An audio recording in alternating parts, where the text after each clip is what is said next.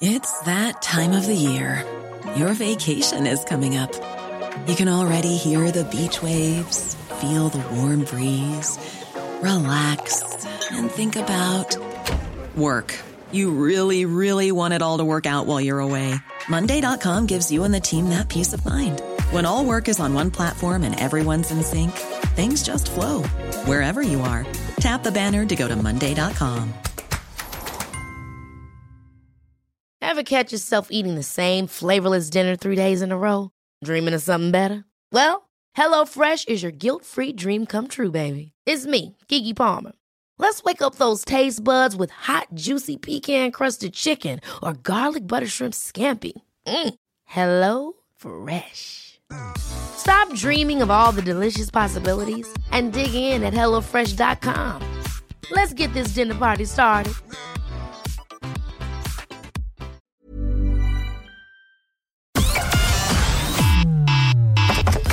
Connecting to the big show. In three, two, one. You know what I mean? It just doesn't compute, you know. The law is the law. Peter, this is in our hands. I mean, it really is. People were there. We will continue to raise our voices. We're the one for Cork and ready to talk. Can we just talk? Call 1850 715 996. Text or WhatsApp 083 396 96 96. Email opinion at 96fm.ie. The lines are live. Let's kickstart the conversation This is the Opinion Line with PJ Coogan. on Cork's 96 FM. I don't know what time you check your social media in the morning for the very first time. With me, it can be as early. Are you waiting? Are you waiting for this? It can be as early as a quarter to six for me. Sometimes, if I wake to go to the loo earlier than that, it could be half five, but quarter to six, and it's great. It really was brilliant to open up my socials this morning and see that news uh, that Ryan Cody had been found safe and well and was in a hospital and that his family was telling everyone thanks for everything. We found him. He's at a hospital and thanks everyone so so much. Because they were so so worried about him after he'd gone missing over the weekend. Lovely to wake up to that uh, this morning. 1850 715 996. Not so lovely to wake up to your newspapers. What we're going to do this morning with regards to where we go after the 5th of July is I'm not going to speculate. Okay, I'm going to get two expert views. One of them, all the way from the World Health Organization. I'll be joined before the end of the program today from Geneva in Switzerland by Dr. David Nabarro from the World Health Organization. And I'll be putting that question to him based on the present data available to us in this country, what he thinks we should do after the 5th of July. Your Irish Daily Mail is saying summer freedom facing a setback. Indoor dining and foreign holidays might be delayed amid concerns over the variant. Nearly all the front pages have something on it today. The Examiner says Delta threat to return of travel abroad. And on the Irish Independent, Taoiseach admits that Delta puts the reopening at risk. And Micheál Martin did say quite a lot about this in the last 24 hours. He's not playing his cards as close to the chest as you think he might. We know there'll be a meeting between the government and NPHET sometime around the 1st or 2nd of July, which is only next week, where NPHET will issue its advice. Do you remember last week or the week before, NPHET was telling us everything was fine? Drive on, lads that might change, but we're not going to deal with any of that speculation. I'm going to talk to uh, Dr. Nabarro from the World Health Organization before the end of the program, and I will also be talking to another uh, regular on the opinion line, Professor Luke O'Neill, uh, just after 10 to see where he thinks we need to go next. Your thoughts are welcome, though, on that and anything else. If you think we should stay open, or sorry, continue to open up, or maybe hold back for a little bit. I'd like to know how you feel at 1850 715 996. I want to start though with a report that started in, uh, I read it in the, the Sunday World, but it's been going around since the Joint Policing Committee meeting, the most recent one. Chief Superintendent Barry McPolin was speaking at that meeting and he was saying that children as young as 12 are now coming into the city in Cork, getting drunk, staying out late, and the chief super was asking the question Do their parents know where they are? And this was in the context of a discussion on crime statistics. And in the first six months or first half of this year, uh, there was an increase in the number of rape and sexual assault, an increase in the number of drugs offences, quite a number of public order offences, and a huge increase in the problem with drugs. 2020, things were down a bit. Public order dropped in 2020 by 6%. Drunkenness dropped by 16%.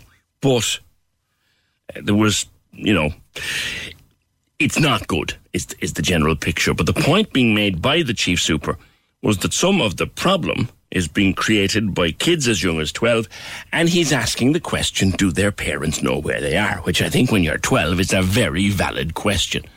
Uh, Councillor Mick Nugent of Sinn Féin sits on that JPC. Mick, good morning to you. Good morning, PJ. Fairly stark. Kids as young as 12 getting drunk and getting into trouble. We, we kind of knew, but for the Chief Super to say it at a meeting kind of makes it official. Yeah, and the chief super was putting out there, and it was a public meeting of the Joint Policing Committee. So I thought he was putting out there that so he was addressing the issue and asking, I suppose, wider society to be aware of the fact. And but you would be worried that children as, as that young, at 12 years of age, would be in town and would be, you know, if they're intoxicated, they're going to be vulnerable. And you know, he also mentioned there'd been a number of assaults as well. Which that's worrying, PJ, for children that age to be possibly um, at threat, you know. Yeah. D- Do you think he's right that it's the parents' responsibility to know where a 12 year old is?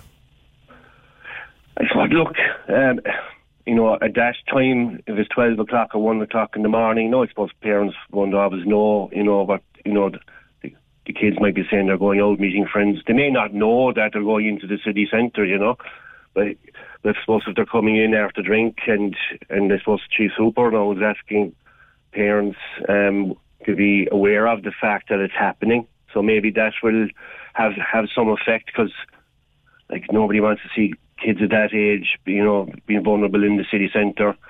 I suppose we've all over the last number of months seen a kind of a trend, an increase in you know teenagers, and that's been hanging around the city centre, and it's maybe ninety percent is probably fine. Young, you know, youngsters are hanging out and they're meeting friends and they're going home in a reasonable hour. But obviously, there seems there's a trend now where they're staying out later and mm. some some are drinking, and that's a concern. You know, at that age, particularly with, with alcohol and the threat that's there, and they're going to be vulnerable. So it's I suppose the chief super was putting out there, asking people to be aware of it and asking parents to be aware of it. Maybe have conversations with with their, I suppose, sons and daughters who are young, if they are saying they're going into city centre, just be aware of the dangers, like, you know. Do you have kids, Mick? I don't feel it, so I'm conscious that I'm But not- you were I'm 12 once. Did, you, was- did, did your parents know where you were when you were 12? I said they did. It was twelve, maybe. You know, probably did when I was twelve. Maybe not.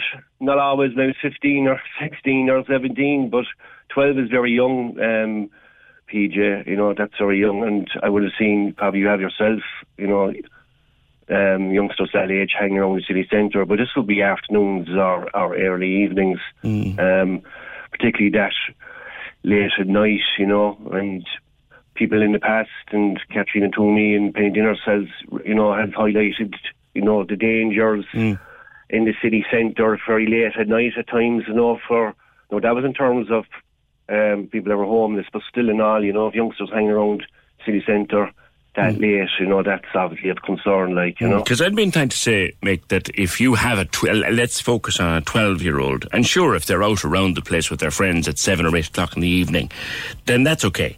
But if they're out at 11 or 12 o'clock at night and you don't know where they are, then that's on you. Yeah, look, and it, you know, I, I do have a niece that's 14 years of age, and you know, certainly she wouldn't be in town or anything like that that late, nowhere near that. And if she was, you know, if we'd be looking to address that make sure that wouldn't happen, like you know. So it is very late. Um, it would Doesn't it become a child welfare issue if they're out that late? It, it could come to that, you know, if it's if it's continuous, if it's repeated. Like if you Um, have a 12 year old or a 10 year old, 12 year old, and you don't know where they are at midnight on a Saturday, that's a child welfare issue, I would suspect. It is. Uh, or look, bordering on it at least, you know? Certainly, yeah. And if you know, if kids at that age are if they drink, you know, in them and they're carry out, you know, maybe assaults themselves, they're going to come to the attentions of the guards and the juvenile lia- liaison officers. Um, I think if it's continuous, you could see, you know, it could end up in Tusla as well if it's a regular thing, like you know. So Now, Tusla are already run off their feet. They don't actually have anybody Yeah. at that hour on a Saturday night either, you know? Yeah, and look, the, uh, the chief super was saying the guards have increased their patrols in the, cent- in the city centre, um, and I suppose following the, I suppose following his, the concerns he addressed, I'm sure the guards will be looking at doing that more. Um, I think they probably need, they probably need. Well, what was the general need to address that. consensus, or was there a general consensus of the of the JPC of anything that might be able to be done about this? I think the, I think it was just it's a, general call for more include on this issue and other issues relating to city centre, just more visibility um, in terms of of guards um, being visible, being walking around. I know there was a video highlighted a couple of weeks ago on social media. PJ, you might have seen it near the library. Where there was, Yes, you know, guy got a fight. terrible hammering, and there wasn't a guard to be seen. No, that was a concern. Like large group there. No, it was it was a minute of a video. You know, that's not to say there wasn't guards. It was longer than a minute you know. now, to be fair. Mate. Yeah, The, yeah. mi- the video, of the, the version I saw lasted for enough time for a guard a car to get there, easily. Yeah, yeah, and look, and there will be there will be cameras in the city centre as well. So you know, um, I think the guards f- will need to. I'm sure they will look at increasing their visibility um, in the city centre. Uh, I said, PJ, I think you know, I'd say 90, 95 percent has been fine. Um, But you have those occasions, and so we have Yeah, but you know, if you, I, I get this ninety-five percent of fine argument. It's made all the time, and sometimes it's put out there as if to say, "Well, what we do by pointing out the other five percent, there's something wrong with it." But here's the thing: if you've one one rotten spud in a bag, it'll ruin the whole bag of spuds. That's it, and I think you know, and there's no harm um, addressing the, that five percent. And the chief super himself now has put out this about um, children as young as twelve coming into the city centre. So hmm. that's a warning in itself, isn't it? That Indeed, indeed. Well, we it's we certainly it's being, to take on it's being mentioned at meetings like that. Mick, I'll leave it there for now. Thanks ever so much. Appreciate it. That's Councillor Mick Nugent of Sinn Féin Cork City Northwest Ward and a member of the JPC, which is the Joint Policing Committee, which is basically a meeting that they have a few times a year where the, the guards come in to the councillors and a few more officials and they sit down, they discuss crime and they do statistics and they they talk about what's wrong and what's not wrong and what's right and what's not right. And they, generally, it's an exchange of statistics. And that particular meeting, where uh, Chief Superintendent McPolin was attending, was to go over the the statistics. And he said that crimes against the person actually in Cork City this year are down a bit. There have been no murders so far this year in Cork City. Criminal damage is down a bit uh, dropping from to four, the 415 different incidents, but it's down a little bit. Arson also down a bit. Drunkenness down 16%, but a slight increase in public order offences. Weapons offences down. Number of traffic collisions down. Well, you would hope that would be the case with less traffic on the road during lockdowns and stuff. But an increase in harassment, an increase in stalking, an increase in menacing phone calls, increase in rape, sexual assault, or is that just the reporting of them? But let's come back to the question, and I'm going to toss it out there to you and see what you think.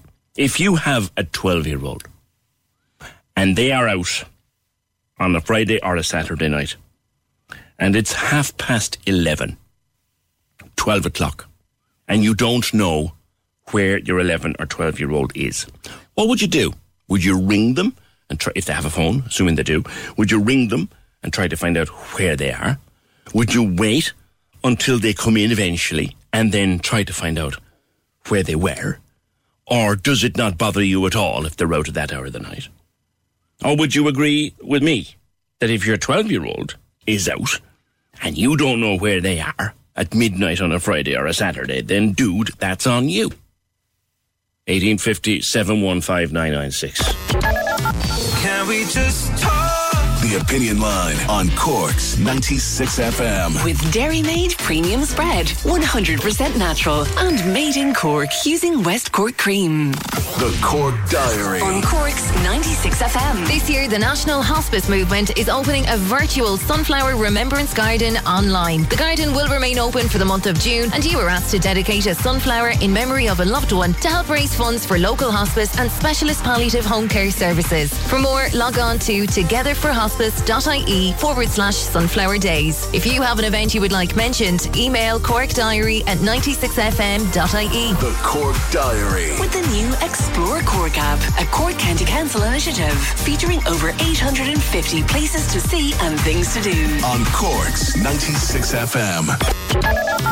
Can we just talk? The Opinion Line with PJ Coogan. Call us now, 1850 715 996. On Cork's 96 FM. Throw that one around your heads for a little while, though. If your child is 12 and they're out on a Saturday night at half past 11 and they come home in a dishevelled state with drink taken, like, who's that on? Is it on the guards?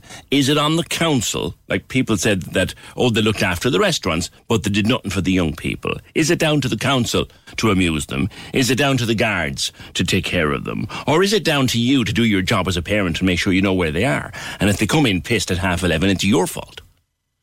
What would you think? 1850 715 996. This is a fascinating story. It's one of those quirky stories that's been going through the court for months and it seems now to be finally concluded. This is the story of Sister Irene Gibson, a 62 year old mother superior who was found guilty of breaching the planning laws in Leap in West Cork. She was ordered by a judge, by Judge James McNulty, to pay a thousand euro in fines and legal costs over the setting up of what they call a hermitage development down around West Cork. Ralph Riegel of the uh, Irish Independent was in court. Ralph, good morning to you. Good morning, PJ. What happened? First of all, who is Sister Irene Gibson? Who does she re- uh, represent, and what's been going on here? Yeah, Sister Irene Gibson. I think she was. She's originally from Dublin, um, PJ, and she describes herself as a, a consecrated hermit. And she basically she's been living as a consecrated hermit for about thirty years. And the order that she's associated with is the Carmelite Order of the Holy Face of Jesus.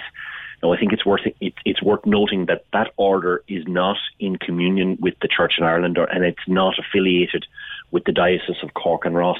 And that's important to say because that meant that you know, a church property or a vacant church property was, wasn't made available to them as part of this kind of very long running process. But she, they live essentially life of hermits. They, they, they pray, there's meditation. Um, they also very much identify with orders pre the Vatican Council. So they favour the Tridentine Latin Mass. Uh, when they're in groups, they pray in Latin. They are only allowed to pray in their own language or English when they're on their own. So it's very much a kind of a, a secluded, hermit like existence for mm. these nuns. And what had happened, PJ, was that she had always had a dream of developing a hermitage in Ireland. And she identified a property just outside Leap. And there was a number of structures placed on that property um, back around, I think it was 2015, 2016. Now, one of the properties was a two story chapel. Um, now, a lot of them were kind of prefabricated timber type structures, mm. uh, but that that structure was clearly visible from the road, and a number of locals had complained. And when the council checked, there was no planning permission in place for those structures. Mm. So you had this two story chapel. You also had a number of pod like cells and that's where Sister Irene and another um, affiliate to the order, Sister Anne Marie, would live. Now, it's also worth noting that there was no uh, running water on site. There was no electricity on site. It was very, very basic. Mm. Uh, so these nuns were living in quite um, primitive, is probably the way you would describe Who it. Who owns the site, Ralph? Uh, well, again, the site, again, what you understand is that Sister Irene had acquired the site previously was a garden centre and Sister Irene had established this up there. Now, we're not quite sure had she put a, a purchase on the site or had she got a long term leasehold. But as it transpired, because of the way the planning uh, wrangle had developed, uh, she said she was left with no option but to leave the site. So what had happened was the council um, explained in court over, over multiple previous occasions that they had tried to reach a compromise. They had tried to secure compliance with planning laws without having to trigger enforcement action. But in the end, they said they felt that they had no other option. They had received complaints from locals. So enforcement action was taken and it ended up before the district court about two years ago. There was a hearing. Uh, Sister Irene had b- denied breaching um, planning laws. Uh, then she had argued that because of the, the religious nature of the purpose of the site, that it would be exempt under these planning laws. Uh, but Judge McNulty, James McNulty, disagreed, and he found that there was a breach of planning uh, controls and directed that the site had to be rendered planning compliant, which meant the removal of these structures. So yesterday's hearing before Skibbereen District Court was basically for the court to be satisfied that the orders had been complied with. And uh, Margaret Noel O'Sullivan, the, the solicitor for Cork County Council, said that indeed all of the residential uses of the site had been removed. So all of the buildings. The pods are there- gone as well, aren't they? there there was originally there was I think seven different structures on site, PJ, and they have all been removed. And what was pointed out was that the only thing that remains on the site is a bright orange coloured fence, a wooden fence surrounding most of the, the perimeter and boundary of the site.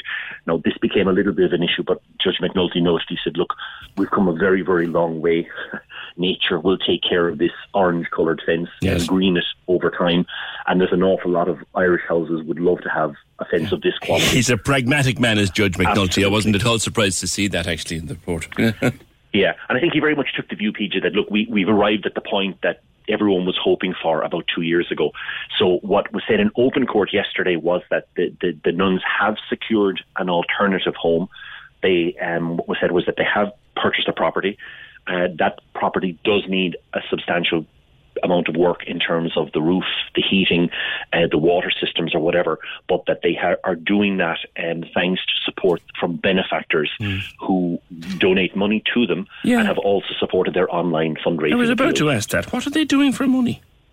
Well, that's it, PJ. I mean, Sister Irene said yesterday she was asked, specifically asked about that because um, the, the judge said he wanted to finalise the planning matter. He said, "Look, it's gone on a long time."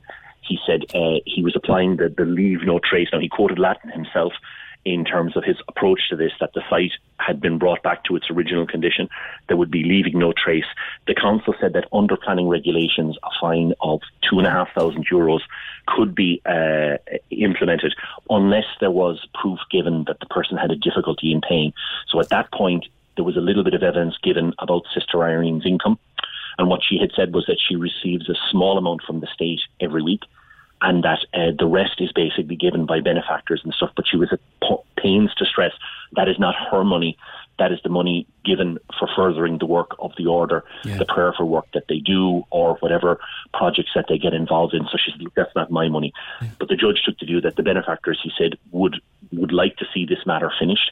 And what he said he would do is that he would impose a 500 euro fine on the planning issue and he would request that or direct that Sister Irene make a 500 euro contribution towards Cork County Council's legal costs in bringing the case.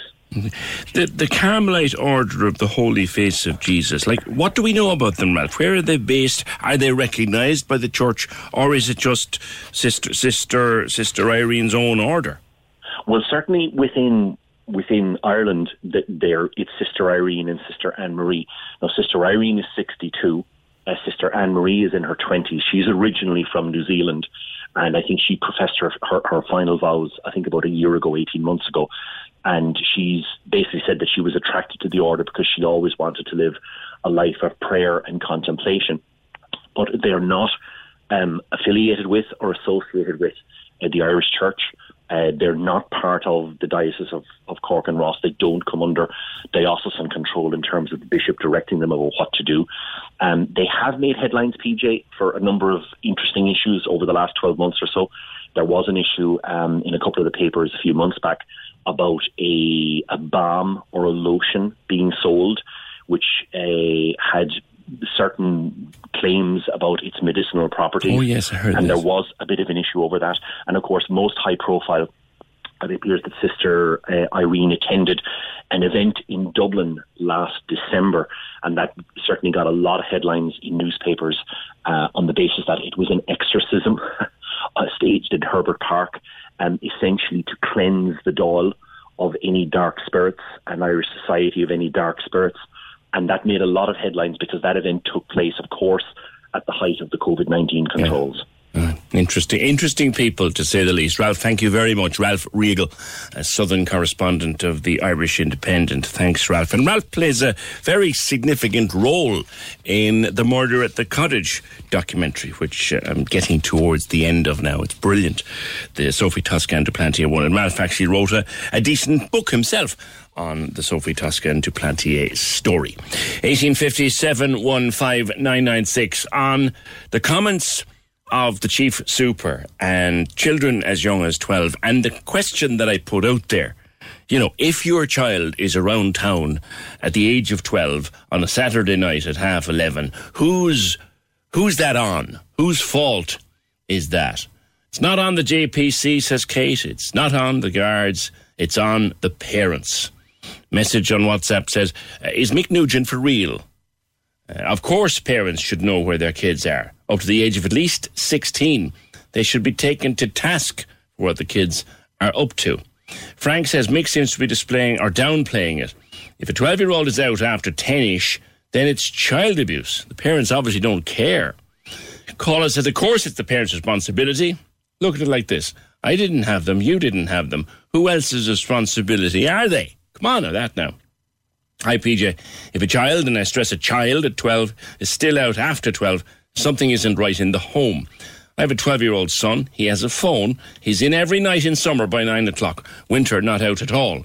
It's too dangerous, says Pat.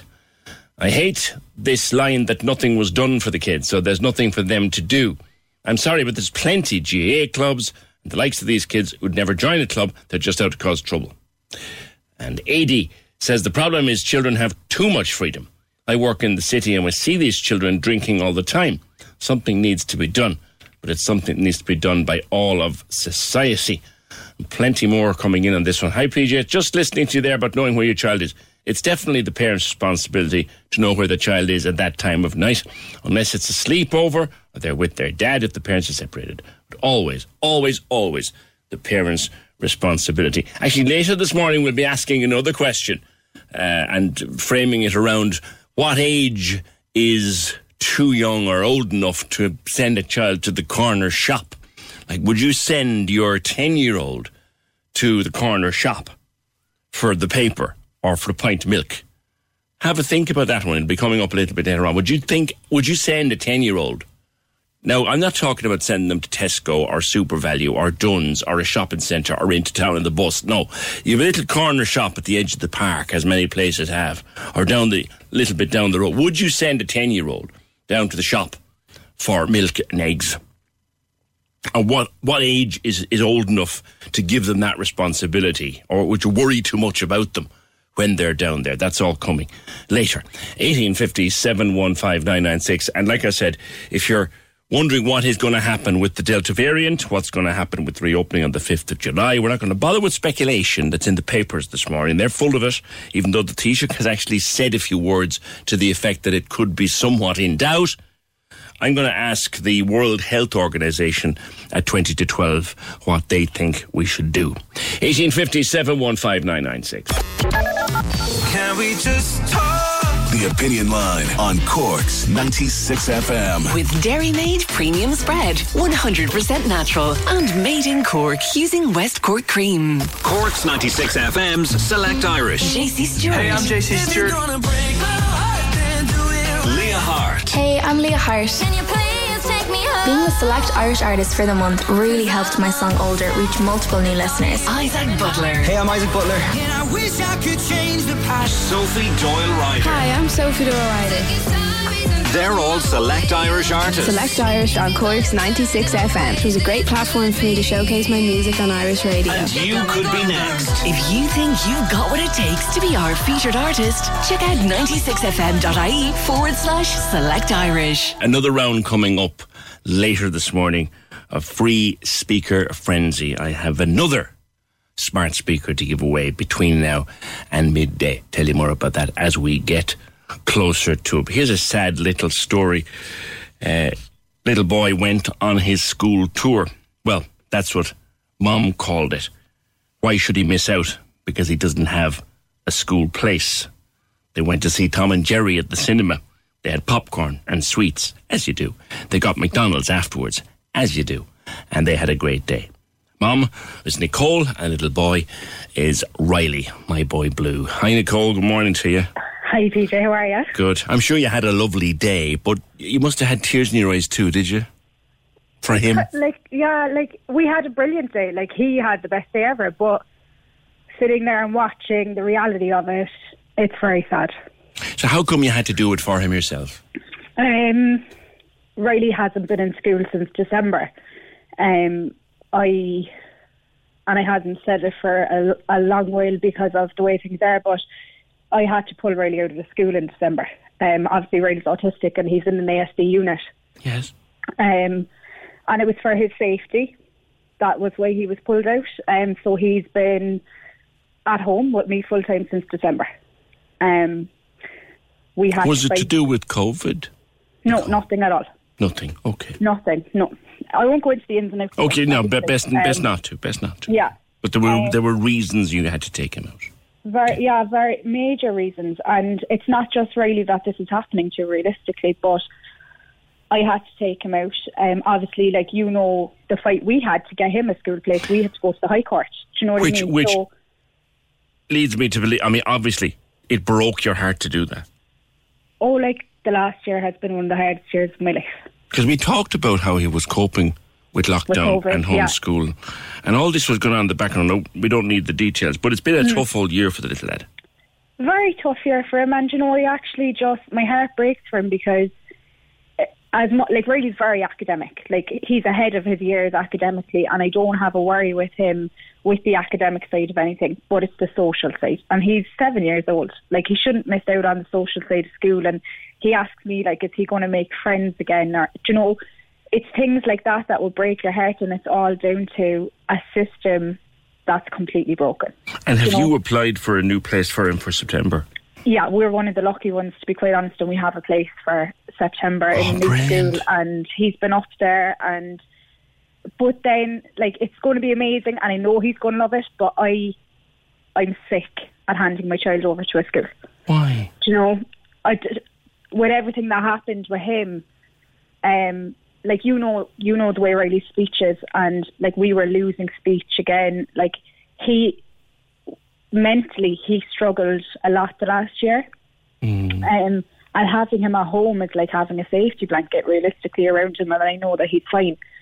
Um, and we've been very lucky that he's been on home tuition for the last only since April. We got sanctioned, um, and he's come on in leaps and bounds. And I mean, like unbelievably, he's so happy. Like he's the happiest I've seen him in a very long time. and I'm laughing brilliant. because when we had the conversation about COVID, I said to you, he loves it. Like he loves being at home, Yeah. and he does.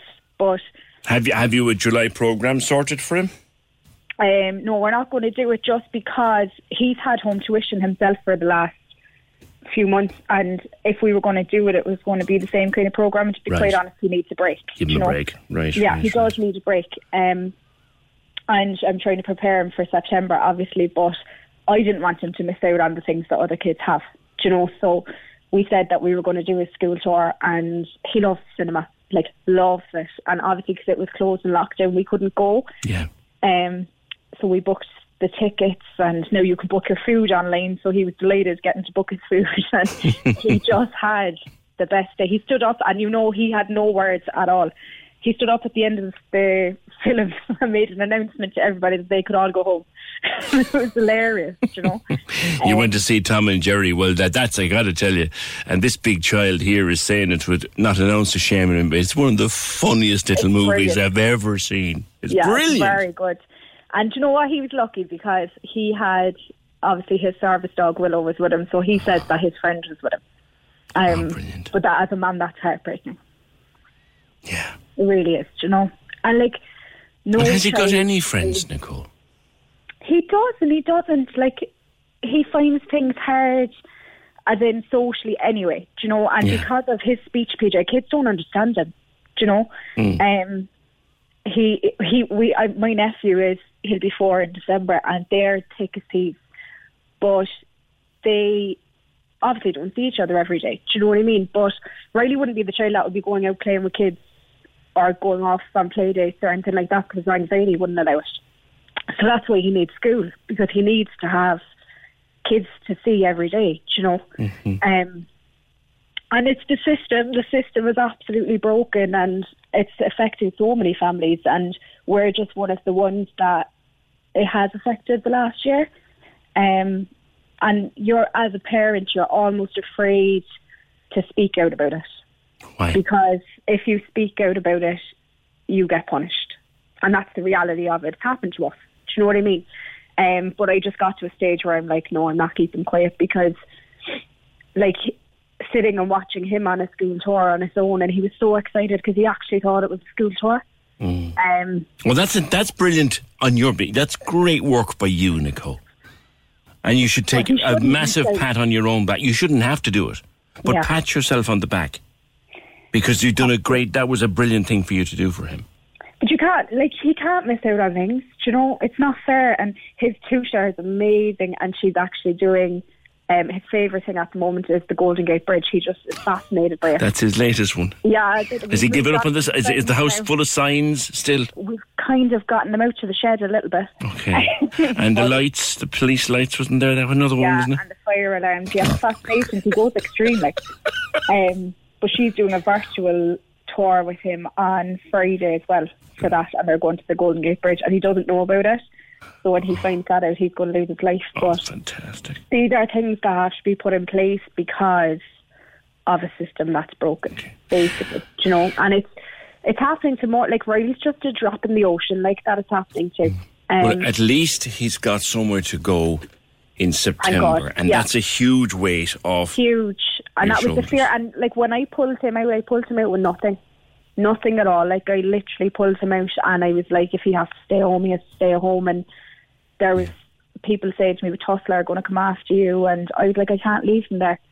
Um, and we're very, very lucky. Really, has a They wouldn't come. Who told you that? They wouldn't come after you for that. Oh, the, the amount of people now that said that because if you miss so many days, that's nonsense, Nicole. Insane. Yes, yes. They- if he misses a number of days, you know? if he misses a number of days, they will inquire with you, and Yeah. if you have an explanation for them and say he's been looked after at home, they'll leave you alone. well, with the explanation that we had, there was nothing ever going Exactly. to come of it. But, you Whoever know, told um, whoever told you that was doing you a disservice and trying to scare yeah, you.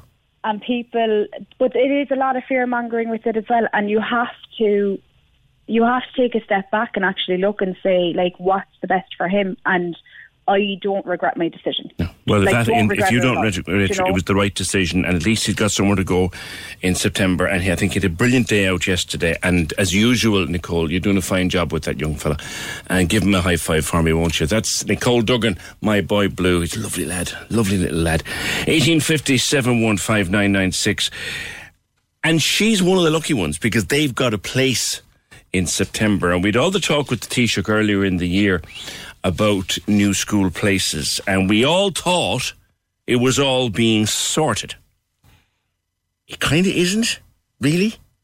Um, and I'm hearing more and more about that the places are to be provided, but there mightn't necessarily be enough places to go around.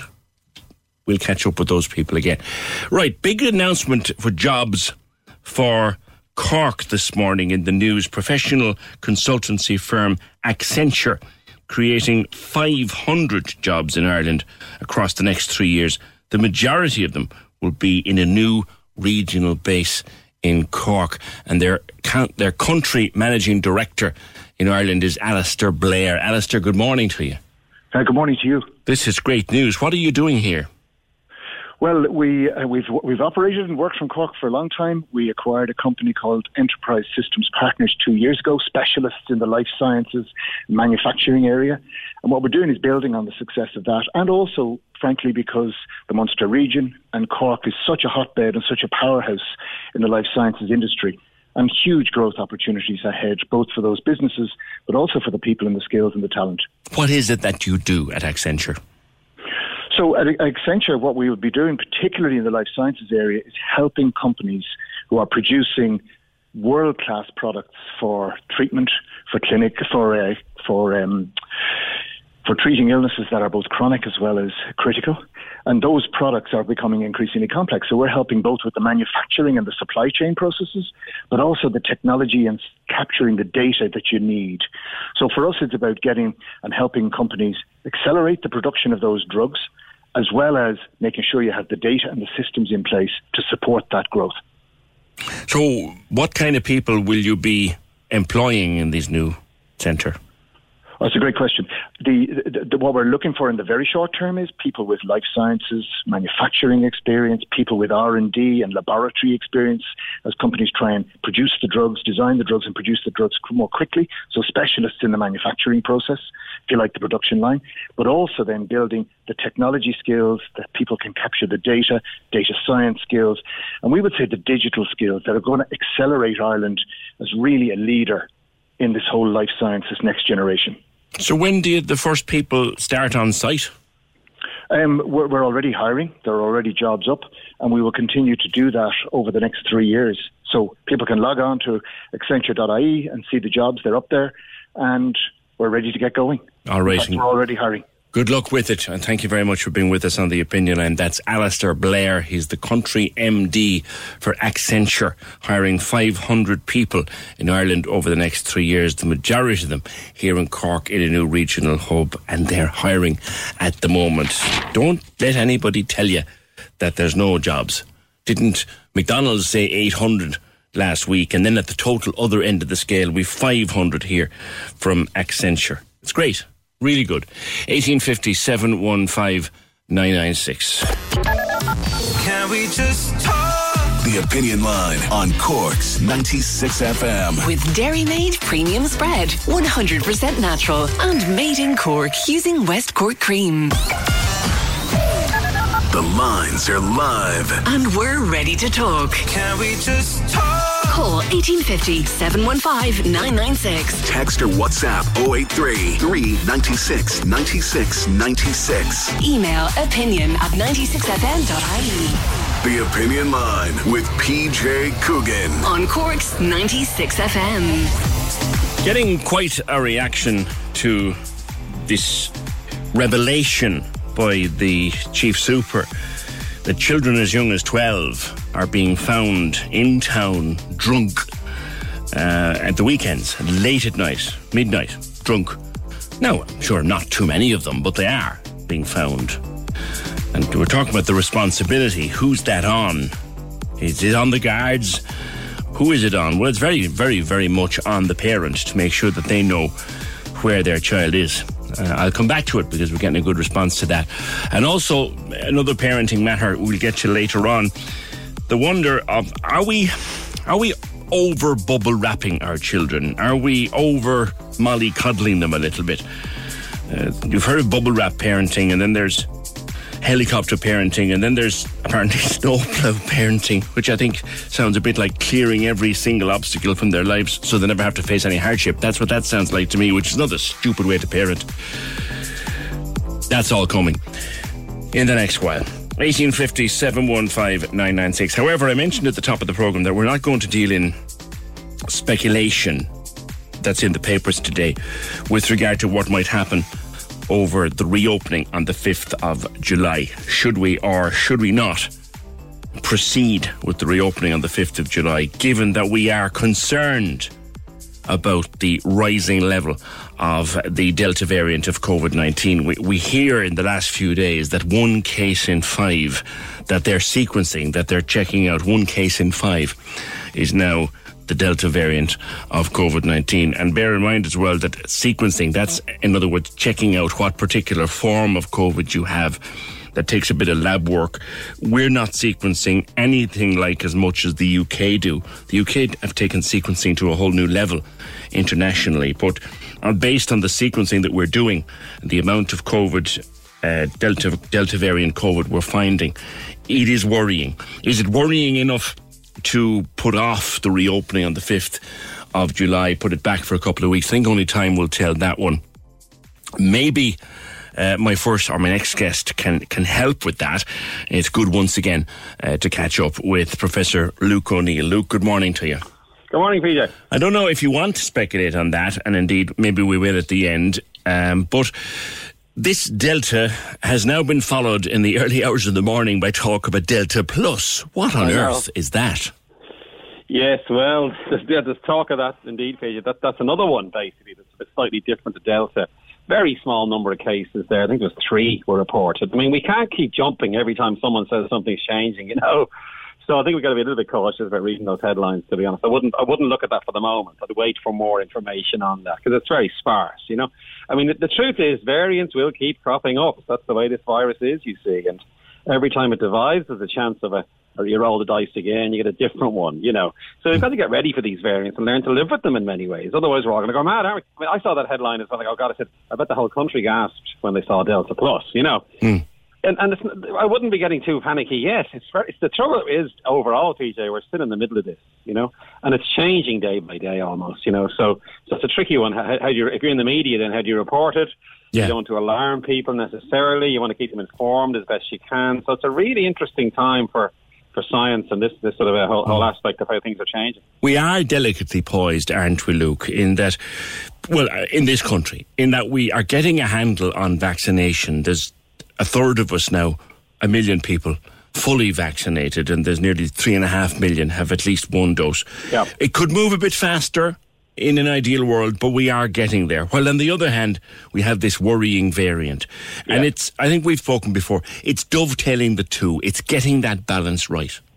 It is. That's right. And you see, there was good news. I think about maybe ten days ago now, PJ, from the UK, where we know uh, Pfizer and AstraZeneca give very good protection against the Delta. You know, Mm. over ninety percent protection from hospitalisation if you've had the two doses. You know, and even AstraZeneca at one dose was given seventy-one percent protection, and Pfizer was giving ninety percent with one dose. You know, so we know the vaccines are performing against the variant in terms of ending up in hospital and ending up getting very sick, and that's what we would have predicted, by the way. Hmm. Vaccines are very good, you see, at doing this, and these are very these are, these are among the most powerful vaccines we've ever invented. You see, so so so you got to I think I'll start with that. The vaccines are working. Now, what that means is we've got to get the vaccine out. Of course, that's always been the mission. Yeah. There's no difference to what it was before, in a sense. You know? But now more than ever, get the vaccine out as quick as we can, and they are trying. I mean, I think there's 400 400,000 doses projected this week. I think, for instance, you hmm. see, which is great. That's a great number to hit. You see. I was talking to Professor Liam Fanning from UCC yesterday on the programme, Luke, and, and he made a suggestion, and I said I'd bounce it off you.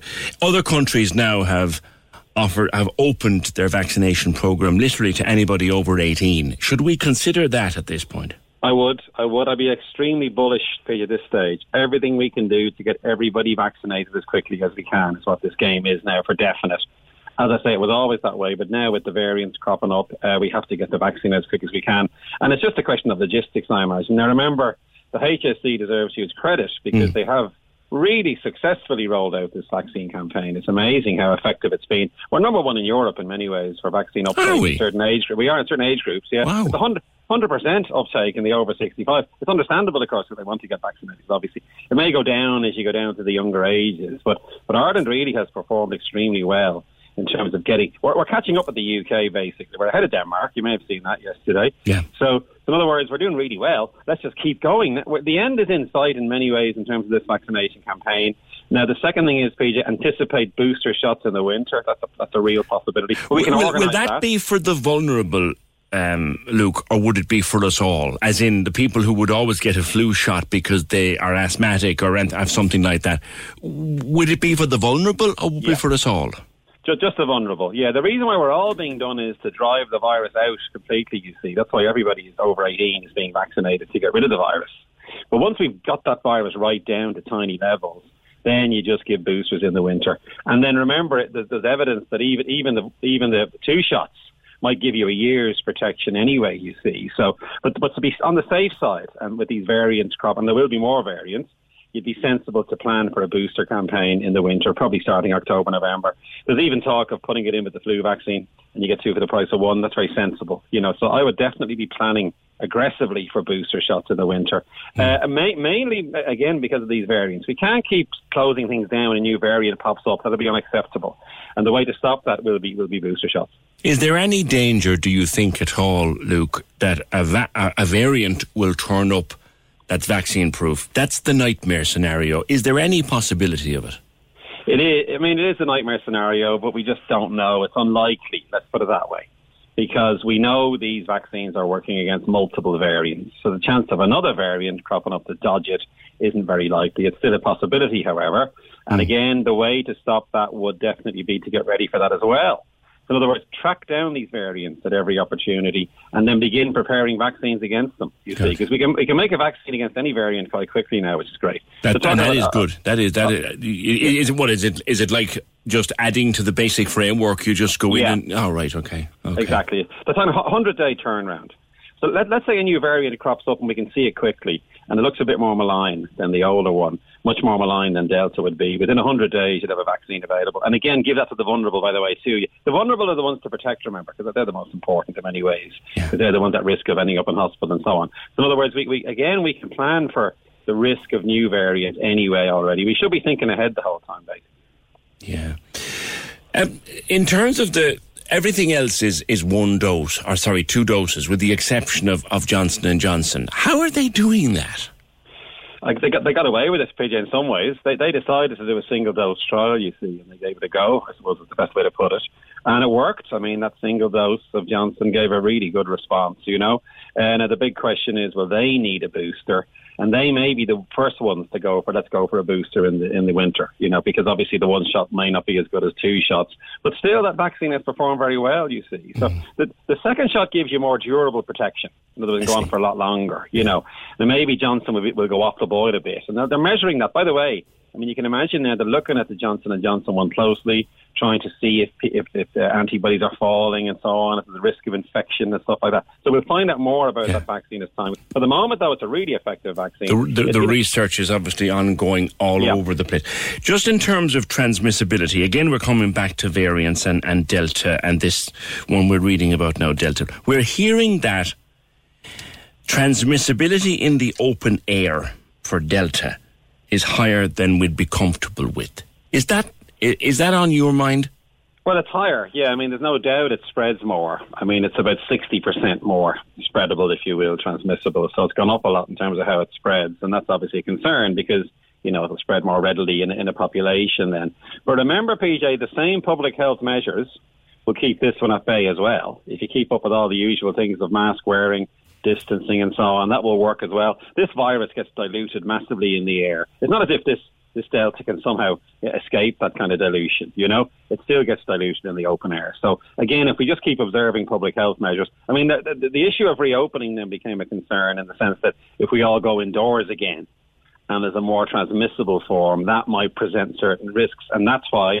As you would have seen, uh, the Taoiseach saying, "Well, we're not sure about July 5th. We're that closely." You know, that, that's why they're worried about that because indoors is bad. Remember, outdoors is. The usual thing: outdoors is great, indoors is bad. So again, you can see why there's a tiny hesitancy now about this new one because it's, it's 60% more transmissible, and that makes it more difficult to contain indoors. Is the idea. But again, if you mitigate, PJ, if you have ventilation indoors, that works great. You know. Hmm. So I guess the, the, I bet they're looking at that at the moment, and then in the next week or two.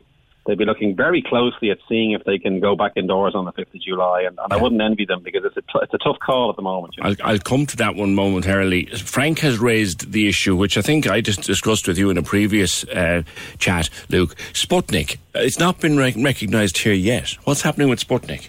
That's a good question. It's gone quiet. Yeah, I, I, there's no update on that, really. Haven't heard much about that. I know the EU were looking at it. The EMA were looking closely at it. It could be we've lots of other vaccine available, you see. And Pfizer now has ramped up production hugely. And by the way, as we saw a couple of months ago, they're going to start making the Pfizer one in Ireland even, you know. So clearly they're going to have loads of Pfizer, loads of Moderna, loads of AstraZeneca is there as well. We mightn't need Sputnik, basically. So maybe they've slowed down the analysis because they figure we don't really need it, you know. Okay, okay. Now, lastly, and I, I, I don't want to get into speculation, but then again, at the same time, I'm kind of asking you to do so. What do you think, Luke? Do you think that under the present circumstances, as we are here this morning, we do need to start thinking again about the 5th of July? It's it's tricky, Peter. To be honest, I would be looking closely at it. I, every day, I'm looking at the UK because remember the Delta is rampant over there, very widespread. They've slightly higher vaccination rates for us than us. If in the next week there's more and more hospitalisations and illness uh, with with Delta in the UK, that'll make them more reluctant here. So it's a day by day basis thing in many ways, PJ. Very hard to call at the moment. Because at the moment, our hospital admissions are the lowest in months. Brilliant. Yeah. It's br- brilliant, yeah. But but you see, the UK will, is like our canary in a coal mine kind of thing. You know, over the next, literally in the next two weeks, we'll see what's happened there because Delta's been running there for, for months now. You know, so we'll see what happens in the UK. And I'm I'm optimistic. I think remember the vaccines are working. That's the great news, and and and, and there's a decreased risk of hospitalisation. Anyway, let's just hope that trend continues. You see. Uh, but again, you can see why they're just watching that closely, and literally is in the next couple of weeks. But I would be optimistic. I think, I think, given that we have a high level of vaccination here already in our vulnerable group, especially given that the vaccination campaign is running really fast, you know, you might you might take a chance on July fifth, basically with the plan as it's configured, you know. But obviously, they're, they're they're saying, look, well, hang on, he doesn't want to be a hostage to fortune, does he? The Taoiseach in a sense, you know. So he's saying, look, we're keeping an eye on it, you know. The intention fully though is to reopen July fifth. I mean, that's still the situation as far as I can see from what they're saying. Okay, leave it there for today, and thank you as always. That is Professor Luke O'Neill, 1850 715 996. If you take one message from that conversation, or two messages actually, from that conversation with Luke O'Neill. One, the vaccines are working. And keep that in the back of your mind. The vaccines are working. And point number two, if you start running around every time you read about a new variant, you'll drive yourself mad. For the most part, pretty much any variant that this, thing chucks up, the vaccines are working. If a variant arrives that the vaccines have a problem with, then they can rework the vaccines in the space of what, 100 days. So the vaccines are working. And that is the best news. So, regardless of what's happening with Delta, regardless of what's happening, the vaccines are working. Take that one and, and, and keep repeat it like a mantra. 1850 715 996. Can we just talk? The Opinion Line on Cork's 96 FM. With Dairymaid Premium Spread, 100% natural and made in Cork using West Cork cream. The Opinion Line with PJ Coogan Text or WhatsApp now 083 396 96 96. on Cork's 96 FM. So, on the subject of youngsters aged 12 being found in town late at night by the guards, some of them drunk, Jim Flanagan's contacted the opinion line. Morning, Jim. Morning, how are you doing, PJ? Good. What would you like to say, sir? Well, I'm just wondering how many of those 12 years olds are on the streets looking for the parents. Because they wake up and there's nobody in the house and they're afraid and what's happening and like it, it is happening. I think it's I think it's a big problem. And uh, that was just a thought I had while you were uh, giving out your little rant yourself a while ago. At, at, at, at, what's happening here? Because a lot of the kids from Ted Adams uh, are being left at home, and uh, mind the younger ones if that's the case it is. But if it's one or two in the house and they wake up and they just don't know what's happening, do they go in touch with the parents?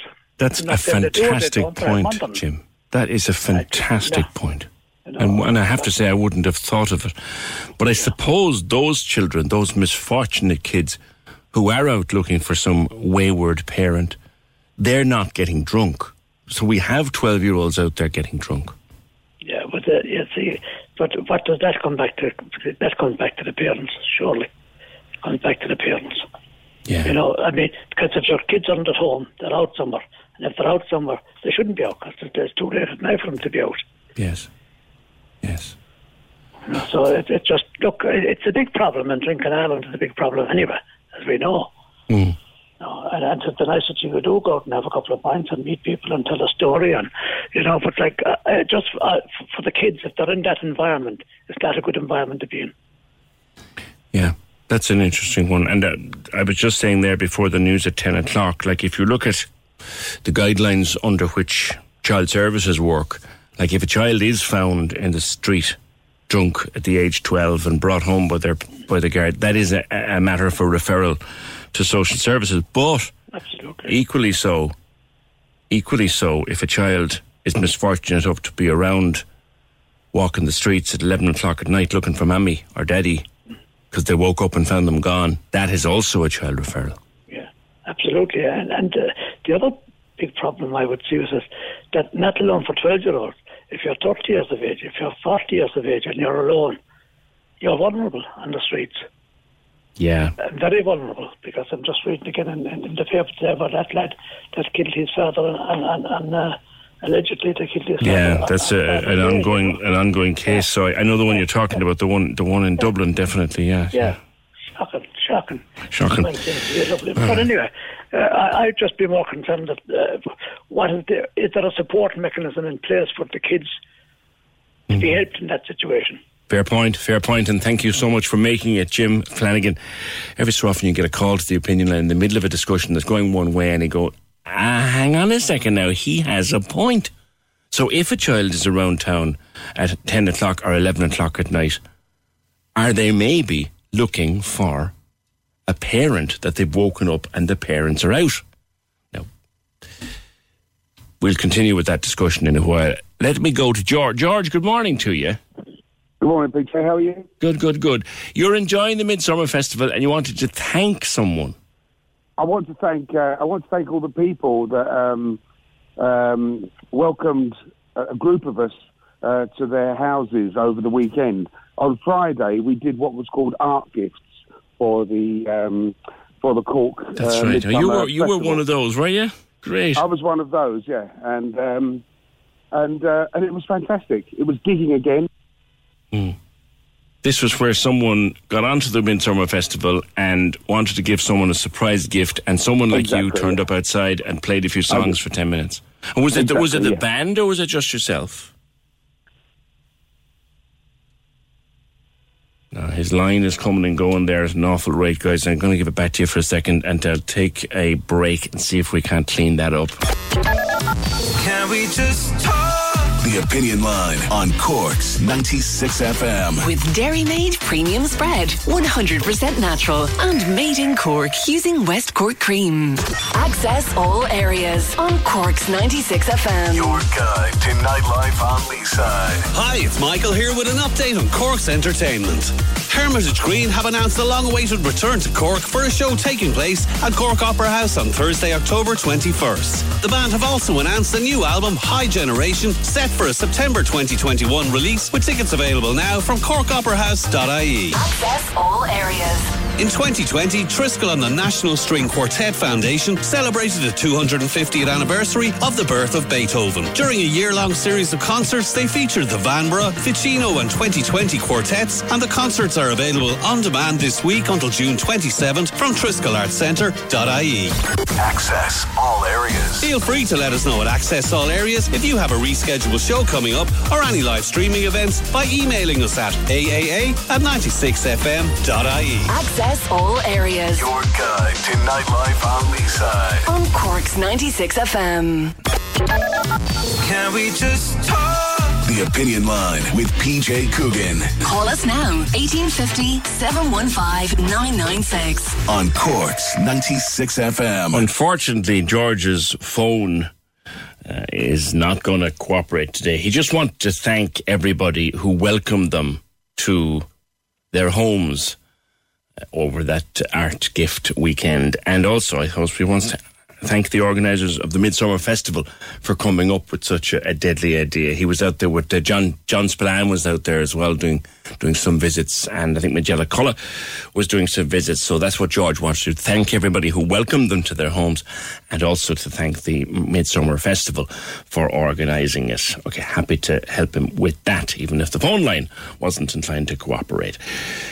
On children as young as 12 being found in town drunk, which is from the Chief Superintendent Barry McPolin at the Joint Policing Committee. I'm not making this up before anybody accuses us of sensationalising. Ever catch yourself eating the same flavorless dinner three days in a row?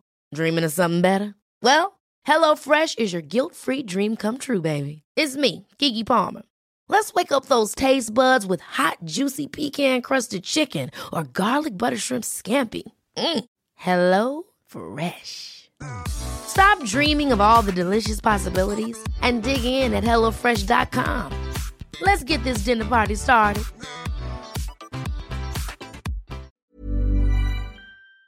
Thing is, this is official from the guards. John, PJ, where are 12 year olds getting alcohol from? Isn't that the bigger problem? It's a problem, but I wouldn't call it a bigger one, John. What are they doing out there at midnight to get it in the first place? But yeah, where are they getting it from? They'll get it anywhere. If they want it, they'll get it.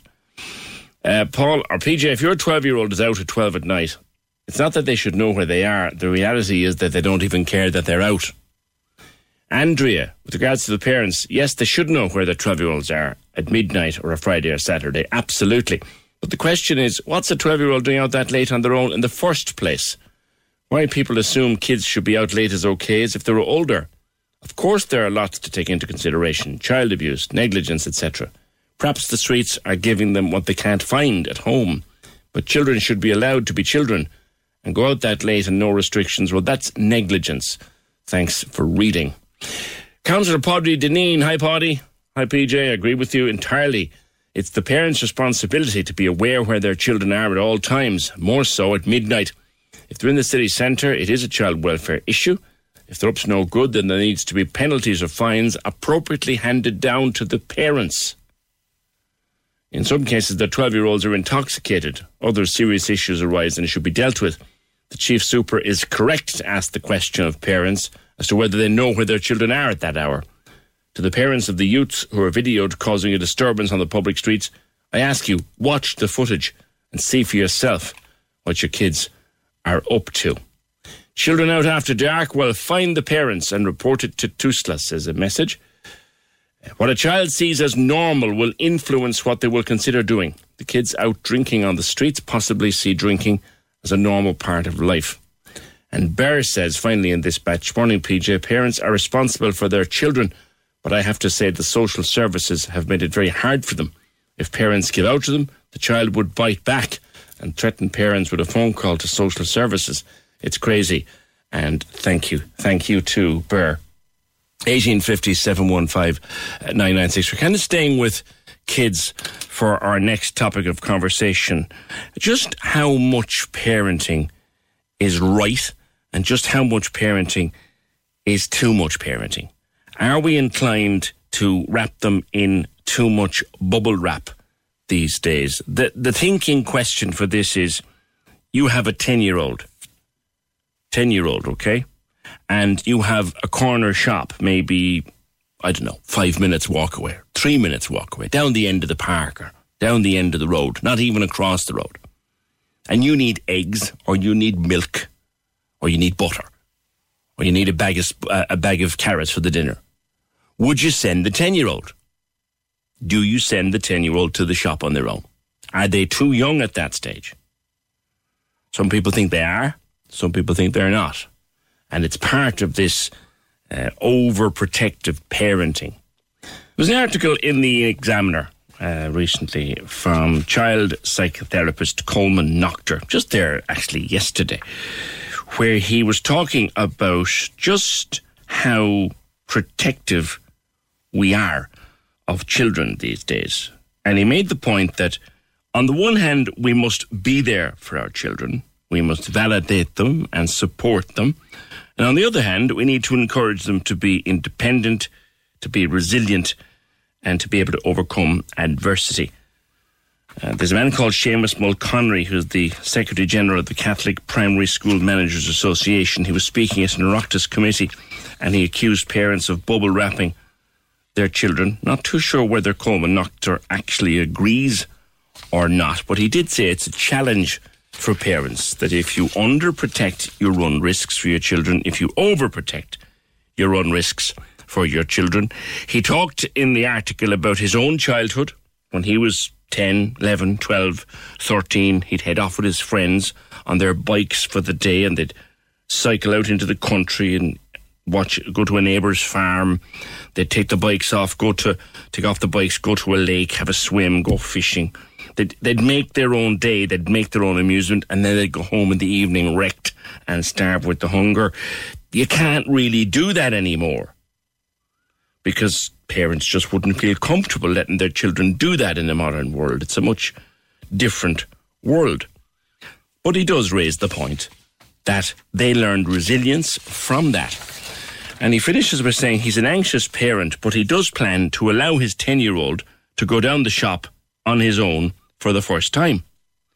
We've done it many times together, but this will be his chance to do it himself. And he raises that question at the end of the piece do we have to give our children a little bit of leeway and let them develop toughness and resilience.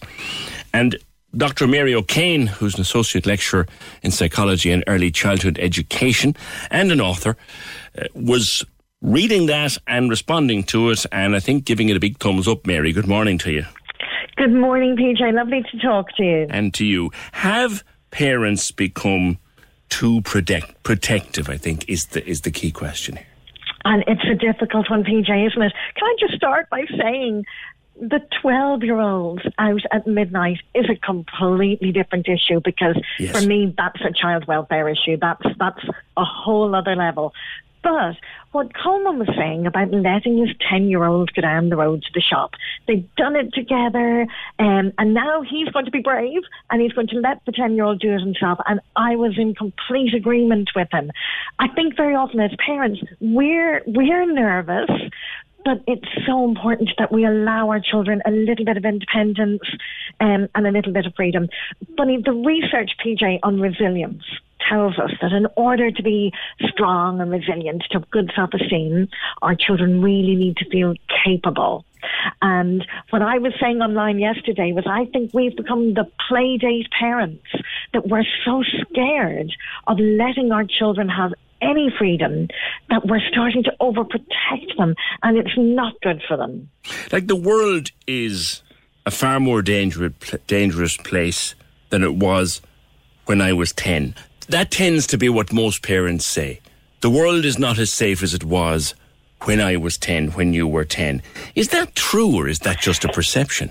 And you know, I'm so glad you said that, PJ, because we do know. I mean, we look at even traffic, for example. I mean, obviously there's way more traffic than when I was a kid. But I think because we have, um, say, my parents' generation and my grandparents' generation, and they gave their children that freedom, and they believed their children would be safe. So because of that, they thought, no, our children are absolutely fine out out there. However, because of um, stories that we heard that maybe our children weren't always safe and maybe our neighborhoods are a different place now, I think we are overestimating the risks. And it's about safe risk taking. It's as if we did a complete U turn. I think it was my generation that we, we overestimate the dangers in the world. And we've become so scared that we are completely overprotective. I know I was laughing listening to talking about the, the snow plow parenting and, you know, the helicopter and whatever. And I have been that parent. What, what is snowplow? Is it what I think it is? Is it that you literally go ahead of them and clear every obstacle they're going to meet? Yes, we, and I think we tend to do it. And as I said, I've been there. We tend to. We. I, I have this theory that there's pressure on parents today to be perfect, a pressure that was not on our parents and our grandparents. So because of that, we kind of get a little bit controlling, and we want to clear their paths completely. So we make life perfect for them. And the idea of helicoptering is you're kind of hovering over them, and if anything goes wrong, we jump in. And that's not good for their confidence. It's not good for their esteem. And research on anxiety tells us anxiety issues in children are growing and growing and growing. And overprotection is one of the, the reasons mm. that we are concerned about. That is, we're creating anxious children because we're constantly hovering and not letting them realize that they are strong and capable themselves. A man put it to me on this program a number of years ago, Mary. He said, I have to protect my children. The world is a horrible, nasty place, and I have to protect them from it. It's a dangerous place, and I have to be between them and it. And I thought, what happens if you're not there? See, that's it. And it's funny, that's a natural instinct. And I think every one of us as parents can kind of get that, you know, this sort of mama bear thing comes out when we think our children are at risk. It's a completely natural instinct to want to protect them. And in fact, one of, look at the 12 year olds out at midnight. You know, one of our jobs as a parent is to shelter for our, chil- our children, to care for them, to guide them. However, it, and this is a balancing act, it's also our job to encourage them to be, become independent, to let them realize how capable they are. And it's a bit like Colman saying he's letting the 10 year old go to the shop by giving them that little bit of freedom slowly, slowly, in baby steps. They're growing more and more capable. They're growing stronger. They're not as afraid of failure because they're learning that they're strong. And as you say, we, we can't be there all the time hovering over them. Mm. I'm conscious, and here we are discussing this in the media. The media, I think, plays a little bit of, of a role in this sometimes when I when I talk to anxious parents, because some people are fully convinced, for example, that there's a pervert at every street corner. Yeah. And, and that's not true. And I think, I mean, we've had some high profile cases. I know my, one of my children would be around the same age as Madeline McCann. And I think because there have been these really high profile cases, and in all honesty, because also we have heard um, you know, very true stories about abuse of our children, um, that these things did happen and, and happen. However, it had shifted our view on risk. As I said, I think we have become so fearful that we are really, we, we've become that full circle and we're not doing our children any favours, even in terms of play. And I'm, I mean, I'm not saying, I'm not saying that your 12 year old, year old out at midnight. I mean, absolutely not.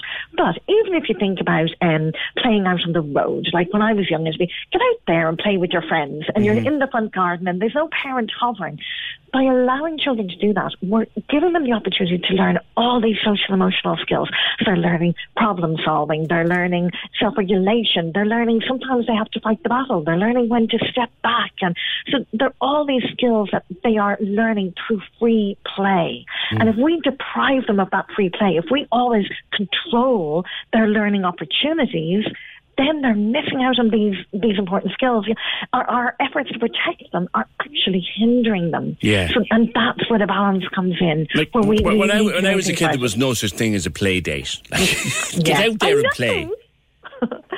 That's my generation. We we are that, and I think it's probably mostly mums, if I'm honest. And I mean, as I said, I am that woman. We became this playdate generation. And PJ, when I think back to when my eldest was young, I mean, we're on a playdate, and you'd hear a yell from the back garden, and every parent would jump up and we'd go running out, and we'd be hoping that ours was the injured child and not the one that's done the injuring, or we'd be in big trouble. But we'd all go running out, and we intervene in every little argument, in every little thing that goes on with them.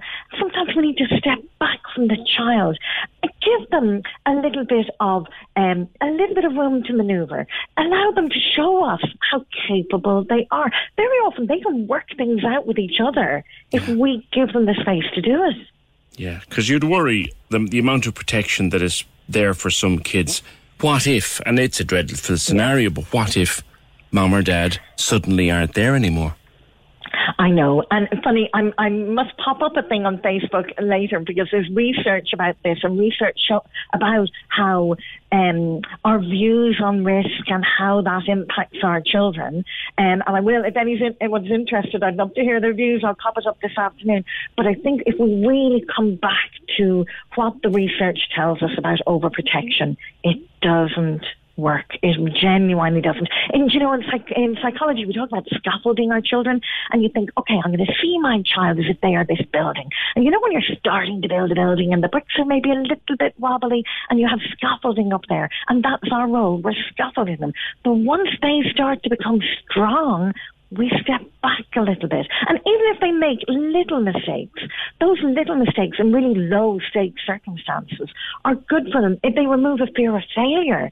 So it's very important instead of controlling them, we kind of think, I'm the scaffolding on the building. I'm there for support, but I know when to step back sometimes and that's a skill in itself. Pleasure to speak with you. Dr. Mary O'Kane, Associate Lecturer in Psychology and Early Childhood Education, and the author of a book called Perfectly Imperfect Parenting. I think that's fantastic advice, I have to say. 1850 There's the question, though. So, Col- Colm Noctor puts it in his, or Colman Noctor puts it in his article, that this summer he is going to give his youngster of 10 a message to do on their own in the local shop. Now, assuming the shop is safe to access, I'm not saying they should be crossing a motorway, but would you give your child of 10 a message run a message to the local shop on their own? Would you even contemplate doing that? Or would you think, or do you believe the world is too dangerous to let them do that? And if that's what you believe, then what age is old enough to finally give them the responsibility, the solidity, the, I suppose, the trust that they can go to the shop? It's an interesting little concept. I'd like your thoughts. What age would you let a smallie go to the shop for bread or milk or the paper? Maybe not the eggs, they might be inclined to drop them, but bread or milk or the paper. What age would you let a smallie go on their own? 1850 715 996. Cork's 96 FM's free speaker frenzy. With Blackpool fully opened up, it's great to be back. See blackpool.ie. Do you want it? I never felt this good. Right, let's do it. Another free speaker frenzy giveaway. So what I want you to do is text me the word speaker, text or WhatsApp 083 396 96 96 along with your name, the word speaker and your name. Do it now. We call someone back in a few minutes and they have to give me the magic words to win that smart speaker. But I'm looking around the various people predicting weather over the next few days. Alan at Carlow Weather is really struggling with the weekend. The two apps that I use are arguing with each other like two cats in a bag over what this particular weekend is going to bring. It seems to be a particularly difficult weekend to predict. Looking into next week, we look as if our weather might come, we might be in for some real summer weather by middle of next week for a few days at least. Let us go to uh, UCC climate researcher Cathal Nolan, who's always got access to the best of the models. Cathal, good morning to you. A very good morning. What is coming? Because it's been it, for, it seems very hard for any of the any of the, the apps or any of the anything to to, to pick up on it. It is a little bit tricky, I suppose, to forecast over the course of the next week to 10 days. Looking ahead towards the weekend first, I suppose. On Saturday and Sunday, a ridge of high pressure is expected to build in across the country. Now, that will bring pretty settled conditions for the majority of people. There is some uncertainty with regards to the south of the country, and the reason for that is we expect to see a small area of low pressure located just off the northwest coast of France, but it's expected to be close enough to the country that with southeasterly winds, it may generate one or two heavy showers at times.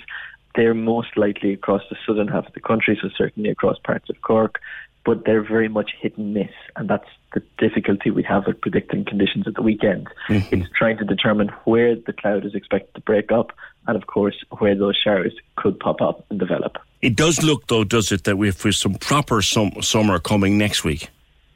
It is likely that next week we see that ridge of high pressure intensifying and it pushes to the northeast of Ireland. Now, when we see high pressure systems to the northeast of Ireland at this time of the year, it tends to feed in a very warm south to southeasterly airflow across the country, coming up from the very warm continent at this particular time, which is experiencing heat wave conditions in many parts of Europe at the moment.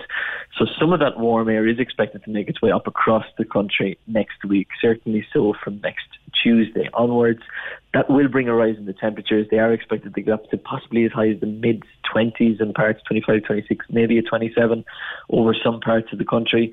But again, with that, it is worth emphasising that it probably won't remain dry in all areas at all times. There is expected to be instability in the atmosphere, and with that, you could possibly see maybe one or two afternoon thunderstorms developing in place. I read a very interesting article recently, Cathal, about the Irish weather and, and what is going on with our weather. And I wonder how, how accurate you'd see this. So here we are the, in Ireland, particularly the south of Ireland. We're caught between a European weather system that has summer, high summer at the moment, and an Atlantic weather system that looks to spoil that. And we're caught in between the two. And whichever one is stronger on the day is the one we get. Is that an accurate description? In ways, it's an accurate description. I suppose our general location, in terms of being at the edge of Europe, it means that we certainly experience what we would typically call battleground scenarios, for want of a better expression. We are very much at the whims of the Atlantic and dependent upon its particular moods and flows and the location of the jet stream really dictates the type of conditions that we will experience at any given time. Now, at the particular present moment, it looks as though we're particularly caught in one of those battleground situations. If you look outside today, it's pretty overcast, it's pretty misty from where I'm recording from now yeah. at the moment. And essentially, that's in relation to the line that's drawn between these two battlegrounds, these two distinctive types of weather. To the south, and the southeast of Ireland, very warm, it's very hot, summery conditions. To the north, to the northwest, it's much, much cooler, colder than average conditions. And at the moment today, we're just caught in that line. Next week, we expect to see that battleground essentially move well to the northwest of the country, and it'll allow that warm, summery conditions to spread up across us. And really, that's what we look for at this particular time of year when we want to see a more prolonged spell of summery conditions. Okay. Well, we look forward to that, and thanks as always for being there for us. That's Cathal Nolan, climate researcher at UCC. Weather a bit unpredictable for the weekend, but next week we get some proper July. I like that. I like the sound of that. Must buy some charcoal and buy some meat and There'll be a couple of those evenings in the garden next week. Not so certain about this weekend. We'll take it as it comes. Right, are we good? Cork's 96 FM's free speaker frenzy. With Blackpool fully opened up, it's great to be back. See blackpool.ie. You want it? I never felt this good. We're not going too far today, heading up to Glen Heights Park in Ballyvolane. Madeline.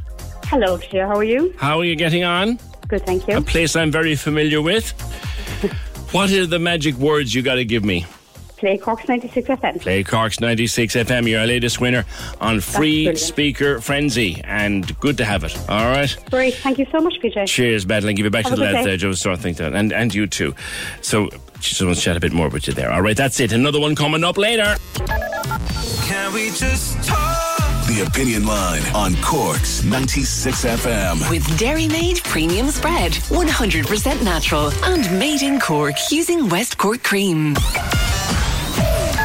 The lines are live. And we're ready to talk. Can we just talk? Call 1850 715 996. Text or WhatsApp 083 396 96 96. Email opinion at 96fm.ie. The Opinion Line with PJ Coogan. On Cork's 96 FM. Yeah, good one for Madeline there before the news up in Glen Heights winning the free speaker with Cork's 96 FM free speaker frenzy. Remember, listen in across the day to win. Simon's got another one for you this afternoon. Listen for the cue to text or WhatsApp. And then when we call you back, just tell us play Cork's 96 FM and you'll win that smart speaker. It's free speaker frenzy with Blackpool fully opened up and great to be back. See blackpool.ie. Stay listening to win only on Cork's 96 FM. A lot of stuff coming in about letting your youngster go to the shop at 10 for a small message like the milk or the bread or the paper. Yes, says this one on WhatsApp, to grow their confidence and learn about the environment around them. Frank says happy days being sent to the local shop with a note for the highly secretive sanitary towels for one of his sisters. We were like a major drug dealer, as the shopkeeper had them in newspaper inside a brown bag. Oh yeah, Brendan O'Carroll does a great piece about that. He goes, I was, I was always sent to the shop. He said, for nothing. I'm going to the shop for nothing. Patrick says, yes, I did the shopping for my neighbour when I was 10. I even got her cigarettes, and I'm still alive and still a non-smoker. Nice one. Hi, PJ. Very interesting. When I was a child, all the children ran for messages for neighbours as well. We'd ask a big person to help us cross a busy road. Times and traffic were different. Our mothers were at home all the time, and the front door was open. We knew we could go home at any time to safety and security. We used to be sent to the shop as kids with a note for the message tampons. and the shopkeeper would wrap them in newspaper. I think that was a thing. I was never, God Almighty, thanks. I was never, I was never sent for that kind of thing. But yeah, I heard the story. But the, the shopkeeper would give you a brown paper bag, right, and inside in it was something wrapped in newspaper, and you carried it home like, like a major deal of something. And sure, it was only for the sister. Do you know what I mean? And you were sent down for it at ten, but you were still learning to go to the shop on your own, to make your way there and make your way back safely. And you know the other thing too, right? Back in those times, and it's not a million years ago. We're not talking about the dark ages here. We're only talking about the 90s and the 80s, maybe. You'd be sent, there wasn't a mobile phone in your pocket. So that if you went down to the shop and you've got into a bit of trouble or you fell and you cut your leg or anything like that, you know, you didn't have a mobile phone to ring mammy to come down and pick you up. You got home and you got yourself sorted and you learned a bit of toughness and a bit of resilience. But is 10 too young to let a kid go to the shop on their own in 2021 for a small, simple message? Is 10 too young? Your thoughts welcome. We'll keep them coming at 1850 715996. Just on those Midsummer Festival art gifts, Jan was on to us from Ballinlough. She said, I had one of those gifts, PJ. It was fab. Ryan Morgan visited and sang in my garden. I so miss live music. Thanks to Cork Mid- Midsummer Festival for making that happen. That must be some experience. He's got some voice, Ryan Morgan. Imagine, imagine open your front door and there he is in the middle of the front garden singing. Brilliant. Thanks for that, Jan. Okay. Uh, the community air ambulance people have brought the, bought a new helicopter. This is the Irish Community Air Ambulance. They bought in a new helicopter. It is described as the fastest civilian helicopter in the world. And it's been launched at their base in North Cork. And there with them was 20 year old Clodagh Lynch, who's from Bantry. And Clodagh, you previously benefited from the services of the Community Air Ambulance. Good morning to you. Hi. Uh, yes, I did benefit. Last year, on the 30th of May, I suffered a cardiac arrest. Um, I was sitting at home talking to my mum on the lawn, and um, I just stopped talking. I stopped breathing. What? Um, You're only 20. Yeah. So it, I was only, it was a week before my birthday, so I was only 19 when it happened. And you were down in Bantry, was it? Yeah. Right. Describe d- describe what happened. Do you remember what happened? I have no recollection of that day. Right. Crikey. And you just collapsed. I just, yeah. Yeah. So- and I was beside my mother, who was a nurse. Right. So she was able to perform CPR immediately um, and keep air going to my lungs. Um, and luckily, my brother happened to arrive on the scene, so he was able to alert the medics. Right. Um, You needed to be got to hospital and gotten there quickly, so the helicopter came. yes, yeah. So they were working on me for, I'd say it was nearly an hour um, before I was taken into the helicopter and transferred to the CUH. Um, so I was in a coma then for about 10 days. Um, What's the next thing you remember? um, waking up in hospital. Um, I was out of it then for another about 10 days. Um, so I was very weak when I woke up. Um, I had no muscles in my legs or in my hands. Um, so it was, it, it was tough. I'd it was tough. it was. It was an awful fright. And what did they tell you had happened? Um, my heart had stopped. Wow. Um, I suppose I didn't really understand it either. Um, I didn't have that frame of mind at all. Yeah. Um, so I, I didn't understand why I was in hospital or what happened. Um, Frightening experience. How are you now? I'm good. I'm good. Um, thankfully. Yeah. Um, but it's been a year now, so I'd want to be fairly good. Yeah. I, I suppose seeing Christian Eriksen the other night, Yeah. must- uh, that, that brought it all back, I suppose, did it? um, it is, but like I said, I was out of it for so long. Um, like I, I didn't experience it. It was my family that experienced the most of it, um, and the heartache of it. Yeah, well, at, at least the good news is that you're here and hopefully back to good health again. And it, it was the helicopter getting to you that played a massive role in that. Stay there, Clodagh, because Micheál Sheridan is Chief Executive of the Irish Community Air Ambulance. Micheál, good morning. Good morning, PJ. These are the kind of stories that we don't hear, but they happen every day.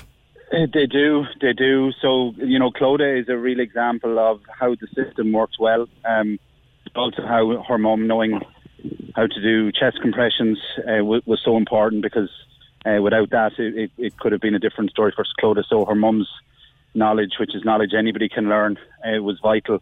And where where we come into it, then I suppose is uh, if you take today, for example, we have two advanced paramedics on board the air ambulance, and uh, they getting on scene Um, they're able to really just start to do what's necessary to obviously, as, as Clodagh said there a minute ago, how long they were working on Clodagh, um, you know, to make sure that she was in a position to get to hospital and, and then recover. But, you know, the speed we were there, so there in 15 minutes. Um, and crucially, then obviously the transfer from Bantry to CUH took 15 minutes. So I'm sure lots of people know how long that drive might be. And that's really where we bring the, the benefit is getting the medical advanced Yeah, you, uh, you get the per, that that, that phone isn't the best, Micheál. You get you get the person stable, and then you get them to hospital as, as soon as is humanly possible. And like you said, the advanced paramedics, like unless you've seen them work, you don't realize these people are the best.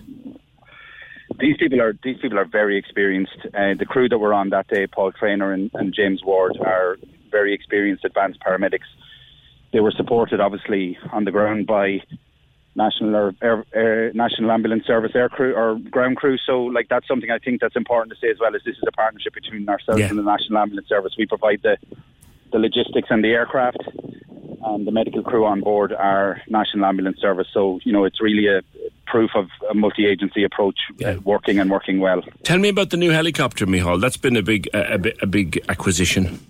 It, it is actually. I'm standing looking at it because uh, I'm in Rathcoole and Claude. I'm seeing Claude off in the distance. I've had to go down the field for a good reception. Um, yeah, it's it's red. I mean, people in Cork obviously will be thrilled that it's red. Uh, so it's um, it, we've gone back to our original colour, which is red and yellow.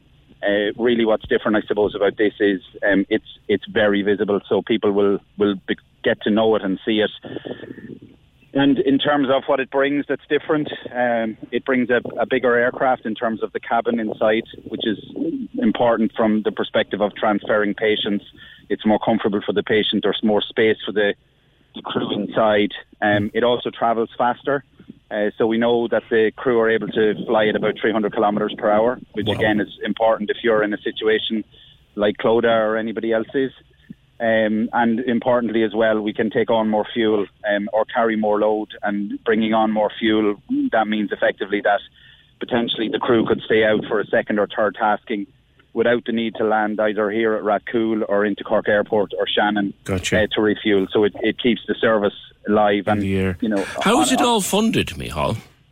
uh, through fundraising, something you guys know very well um, from your recent successes. Um, it, it's all through fundraising.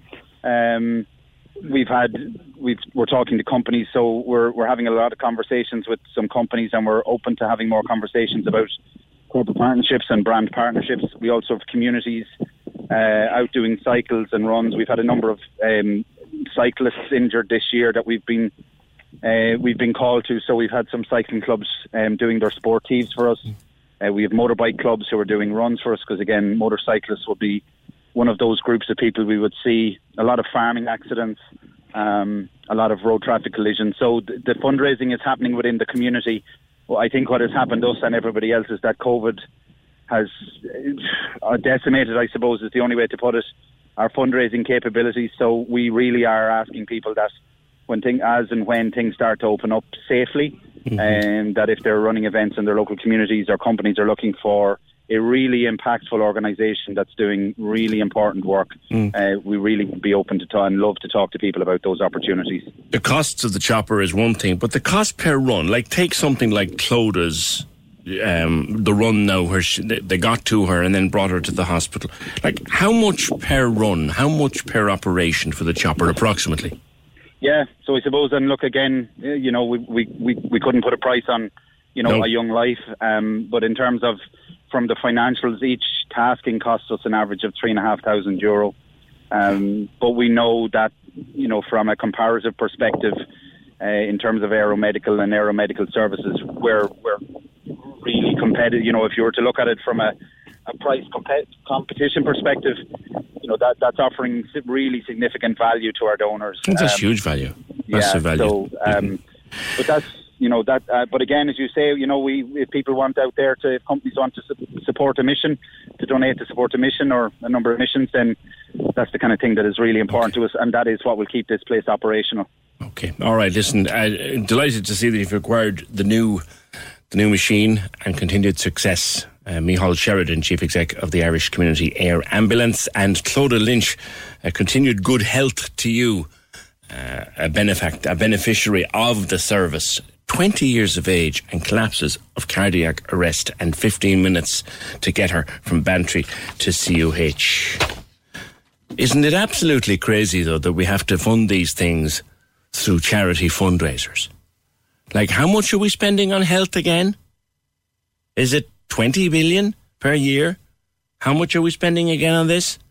And, and we have to fundraise for what should be a normal part of a functioning health service? Something wrong there. 1850 Dennis, this is apropos of nothing to do with, actually, well, it is kind of uh, following on from what Luke O'Neill was saying and following on from what Liam Fanning was saying yesterday. This idea that, right, let's abandon all this year by year by year by year thing right? At the moment, I think that today they're calling in the 36 year olds today. Tomorrow it's 35, then whatever. And eventually the 20s will be down sometime in, in July. In other countries, they've done it in Holland.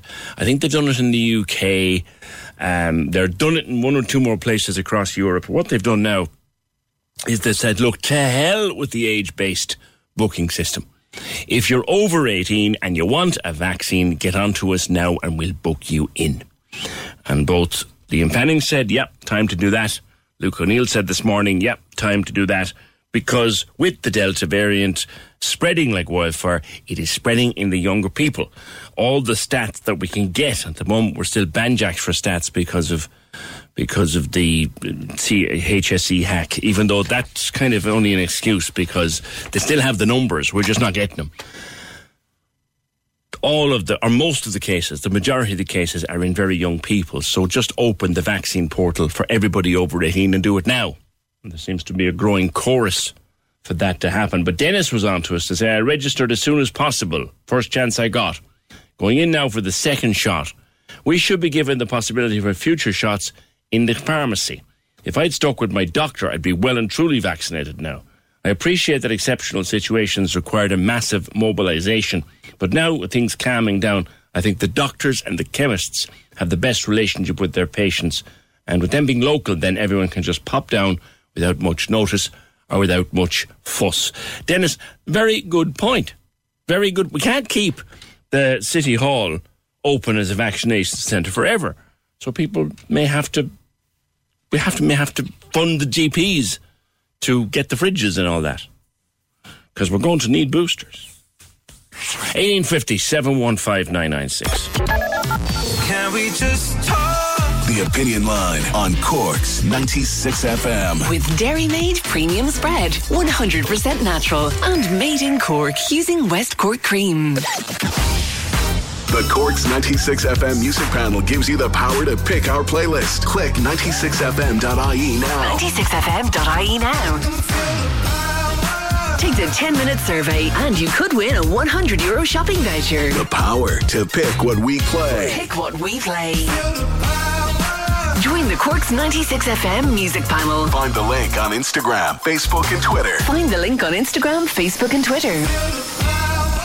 Or see 96fm.ie. Remind you of Monday when we had Billy McGuinness from Aslan on the show. They have been turned down for a grant from this 25 million that the government has put in place to support the music industry.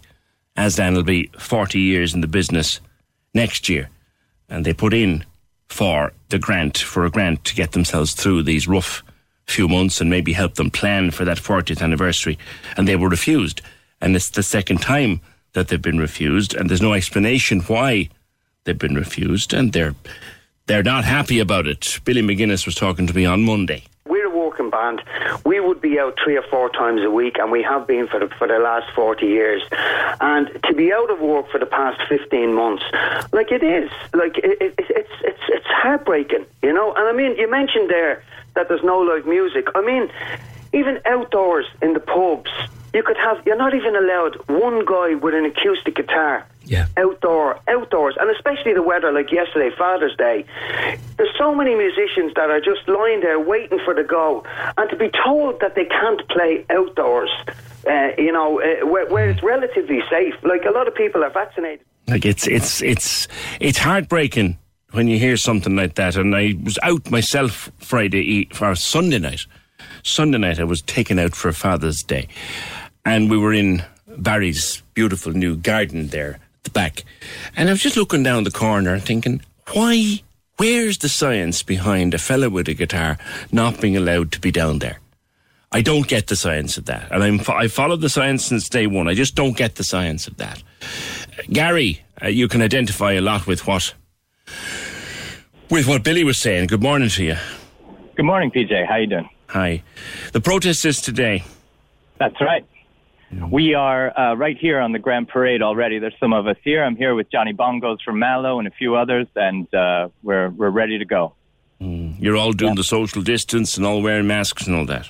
Indeed, we are taking the COVID 19 restrictions very seriously. We want everybody to be safe at this protest, but at the same time, we understand that uh, our whole industry has been thrown under the bus, and they've they've pushed us into taking this action because essentially we need the government to ask NPHET to reevaluate the live music ban because they said that they told Fáilte Ireland that they based it on previous guidance from NPHET, which was probably sometime last year mm-hmm. when we didn't even have a vaccination program and we, and we had much higher rates of infection back then. So we're in a much better place now. And all we're asking, the bare modicum, is just to allow us to do what you had just described. Uh, musicians know how to regulate their volume, play it at, at low volume, so we won't be uh, very loud or boisterous. We won't be causing anyone to dance or even to speak loudly. So we, we know we can do live music outdoors safely, and we're demanding that the government uh, reevaluate the, uh, mm. the basically the blanket ban on live music that Chris, we're experiencing. Yeah. The, the the ban, such as it is, is based on the guidelines issued on the 9th of June. And, the question that you were asking when I talked to you earlier in the month, and I don't think you've had an answer to it, is did NPHET or did the government sit down with NPHET and say, okay, where do we go with regards to music? We know what last year's instructions were. What are this year's instructions? They didn't ask that question. Why didn't they ask it? I think because they think we don't matter or they don't know how important we actually are. We're the cultural lifeblood of this country. Most music happens in pubs, uh, outside pubs. Um, they don't think we're important. They just wanted to funnel money to their rich friends, the big music promoters that get to do those big gigs in the concert venues and the uh, stadium. Now, we welcome some of the grants that the government have provided to musicians. Do you know venues. anybody who got one, Gary? Um, I, uh, I just saw what was on online in terms of all the venues in Cork that had gotten money. Now, hopefully, that'll that'll come through to uh, a select few uh, bands and musicians in Cork. But the problem is, it, it won't go to everybody. And what we need is for us to get back to work, to even give the little guy a little bit of work in the beer garden, the guy that may not be so famous, the guy that or woman that may not be able to, uh, you know, sell out an arena. We're still a very important part of the music scene here in Cork, and Cork has the, one of the best music scenes I've ever experienced. I'm from America, and I just couldn't believe it when I moved to this town, and I saw how much amazing live music there is. Now, you could go see so much incredible talent right in front of you in, in a pub, but you scratch beneath the surface, and behind that talent is a lot of poverty musicians have been living in poverty for so long. So step one is let us get back to work safely. And step two is we need to get paid properly for what we do. Okay, Gary, you put that extremely well. And again, I guess the, the question is out there: where where is the science in not allowing the guy with the guitar or the keyboard into the corner of the beer garden, away from people? Just bring his speakers into the crowd, keep him away. Where's the science? And we're not getting those those answers. That's correct. I, I wish the government could understand that we're professionals. We know how to play uh, uh, uh, responsibly we, and quietly and, and give everybody a good time. But you know, until we're out of the woods with COVID 19, we're not going to be having massive raves or anything. And that's not what anybody's asking for, to be fair. Exactly. Exactly. Yeah. All yeah. right. Okay, Gary, thank you very much. Good to speak with you. Gary Bowser, organising that at the moment. Musicians, as to why are we the last? Why is there no consultation? Why have we been forgotten about? Why don't you care about us? And I have to say, since day one of this, I have looked upon my many, many friends in music and I've just felt heartbroken for them because they have been reduced to gigging at home, to gigging on Facebook, to gigging, and some of them have really done gamefully through this. But they're living on a PUP, and now we could surely put them into a beer garden somewhere. And if there were no guidelines sought for this summer, and if we're basing our decisions on last summer, then there's something wrong. 1857 15996. Can we just talk? The Opinion Line on Cork's 96 FM. With Dairymaid Premium Spread, 100% natural and made in Cork using West Cork cream. Simon Murdoch and the best music mix. Weekdays from midday on Cork's 96 FM. Making your Wednesday afternoon sound better and fly by as quickly as possible with all your favourite tunes. Giveaways as well. A smart speaker on Free Speaker Frenzy. Up for grabs. See you from 12 on Cork's 96 FM. Cork's 96 FM. A couple of weeks ago, we were talking to JP Quinn at UCC about a unique idea to salvage the floor of the old college bar and turn it into little presentation frames. Brilliant things from those of us who remember the heady days of the old college bar. It's totally different now.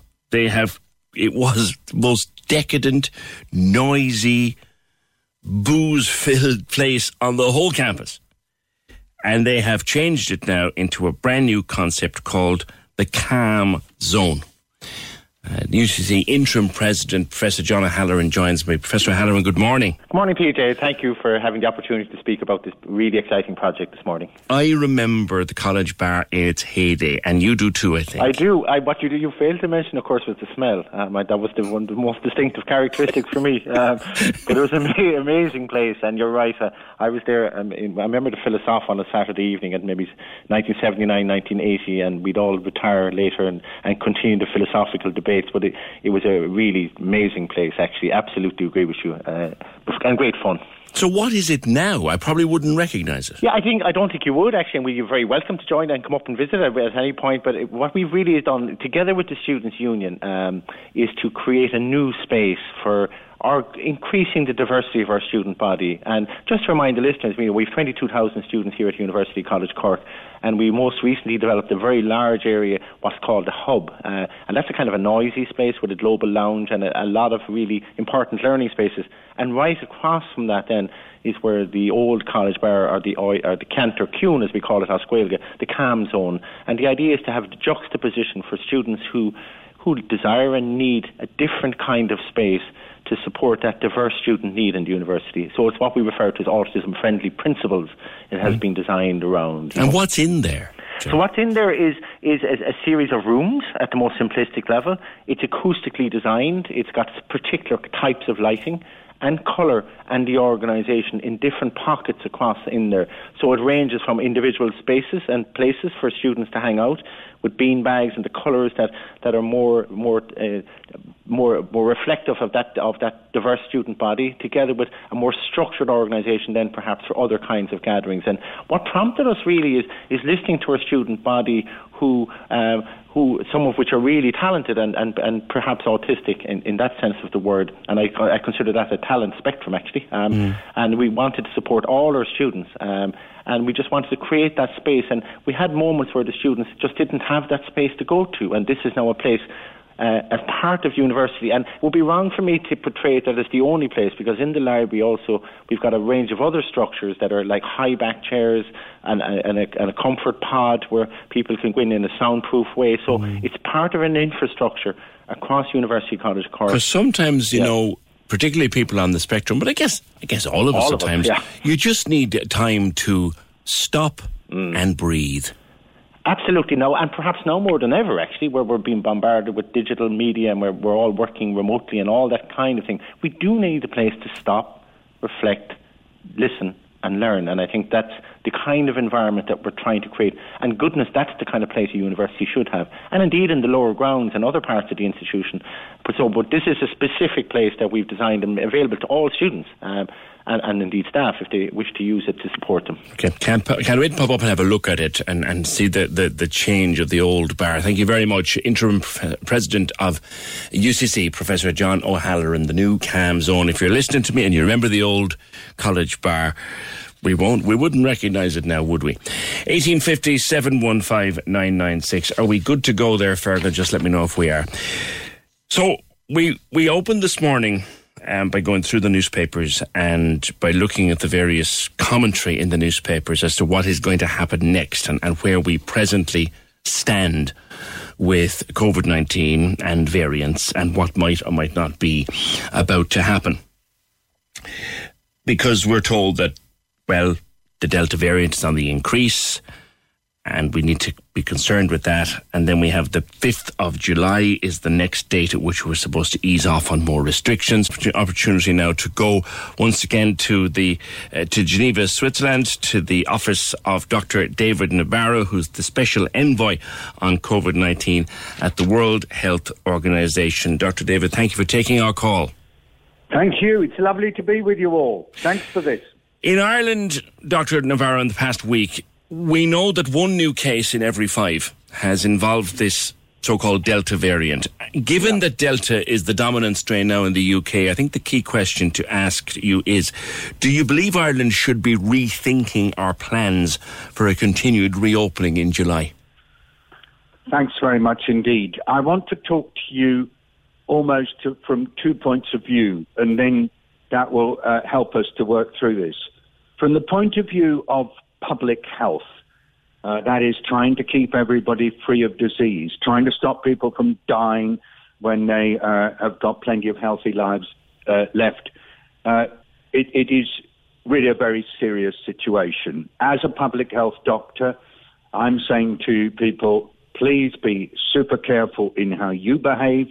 Please continue to mask. Please continue to physically distance. Please continue to avoid big crowds, especially if the area is not ventilated. Because I'm saying this Delta variant is like a new virus, really. It is fierce and it is easily transmitted and it, in some cases, may be able to evade the protection of the vaccines. Mm. And, and so we're saying be careful. On the other hand, me as a person who's a father, who's got a family, uh, who's been had my life completely messed up for 18 months because of all this thing. Uh, I'm I'm basically saying let's just get on and find ways to go about our lives and to make sure we defend ourselves against the worst of this virus. But we've got to restart because otherwise we're just going to be um, fear, fearful of it all the time. And I'm moving towards the let's get on, but I'm also saying let's be super prudent. Let's everybody know what we've got to do if there's a, a new upsurge of cases. Uh, and, and let's make sure that we involve the public as partners in the response uh, uh, in, in all places. And Ireland's done that, so I don't need to be saying that to the government of Ireland. Some other countries have found it less easy to do so.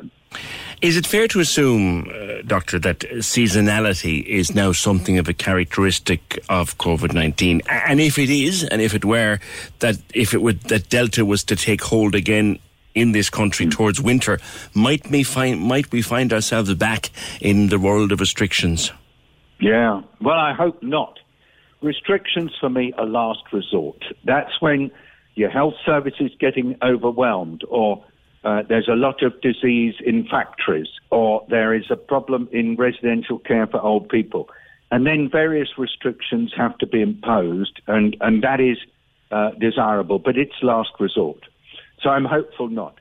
Uh, I do not, I'm not certain, I'm just going to say I'm not certain that this is going to be a seasonal disease quite like flu when it settles down. With flu, it always builds up in the winter months. That's when hospitals uh, really do get fuller with people who've got the consequences of flu. But uh, I've not seen yet that uh, association with winter weather with this one. It seems at the moment, at least, it's because it's not settled down. It seems to be able to surge up in the summer months as well as the winter months. And so I'm not going to give this the seasonal tag for now. Mm. Last winter, you mentioned the flu. We, we kind of didn't have a flu season yeah. last year because yeah. of the high level of res- of restriction. Now, as we lift yeah. those restrictions, one would naturally assume flu will come back at some level. Could that be will. a complication in dealing with the pandemic? Well, I mean, in life, when you're when you're trying to look after the health of populations, the one thing you want to always look out for is different infectious diseases sort of coinciding, uh, uh, and then it, it really does overload the system. And I think we all worry about the way in which health systems cope during the winter months. And so in Ireland, that's obviously in uh, December, January, uh, and into February. And, and I'm going to suggest to everybody that we, we, could, we could do well to maintain this strong emphasis on hygiene uh, that we've had and also being careful about physical contact uh, and mask wearing. Because, you know, the behavior that we used to reduce the incidence of COVID is the same behavior that is needed to deal with flu. It's hand washing, dealing with your cough so you don't splutter all over people, and then the, the, um, um, avoiding physical contact. So let's see if with this winter in uh, in Europe we can actually continue apply to apply some of the precautions that we did around COVID and keep the flu burden down as well, like we did uh, last year. I want to talk about vaccinations briefly, Dr. Yeah. Nabarro. And we have our rollout now going relatively well. Very high take up among the public, which is very encouraging. Beautiful, but beautiful. Yes. We're, we're, frequently reminded by by your uh, the, the WHO that none of us are safe until all of us are safe. That that I think was Mike Ryan I heard saying that first. Yeah, none of us are safe until all of us are safe. Like, are you and your colleagues are you satisfied that enough attention is being paid, for example, to sharing the vaccines with the less well-off countries? Well, if I was in charge of everything, uh, I would not have the vaccine rollout as it is at the moment. I, I don't think it is right from any perspective to have a situation where you, the majority of adults can be immunized in one group of countries, when in other countries uh, we've got people dying because of lack of vaccine, people dying because uh, they've had one vaccine dose but they don't have the second dose because the vaccines have run out. Uh, I, I, just don't like that. Uh, it, it, ends up meaning that uh, you know your your fate when you get infected by this virus depends enormously on where you were born or what passport you hold. And, and, and so if I were in charge, I would say we've got a limited amount of vaccine. We've got a lot of people at risk of death all over the world. It's older people, it's people with diabetes, people with heart disease. Why on earth don't we just concentrate on those most in need? I don't call it charity, I call it doing the right thing. Uh, now, it's not happening, mm. and I'm not going to be able to make it happen. I don't have that sort of power. So we've got to go for the second best thing, which is making absolutely certain that as well as vaccinating the, the people in rich countries uh, uh, as well as we can, that there is a proper process for sharing. Uh, and that Ireland's been great on that, and I hope you can continue. You've argued both uh, uh, in uh, national context, in the European context, in the WHO, in the United Nations. You've argued for fair sharing because you believe that's the right way to go. Please keep it up.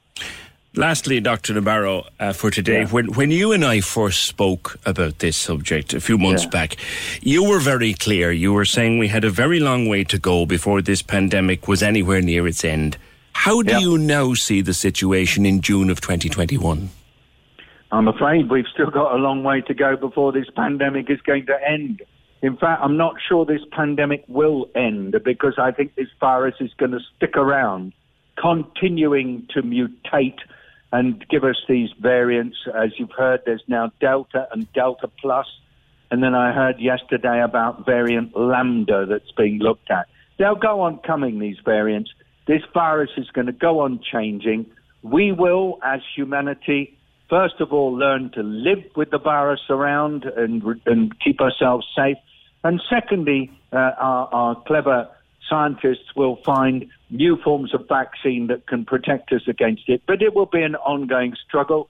Uh, and uh, uh what's the important thing to say is that actually we're all getting used to this COVID. We're, we're working out how to live with it.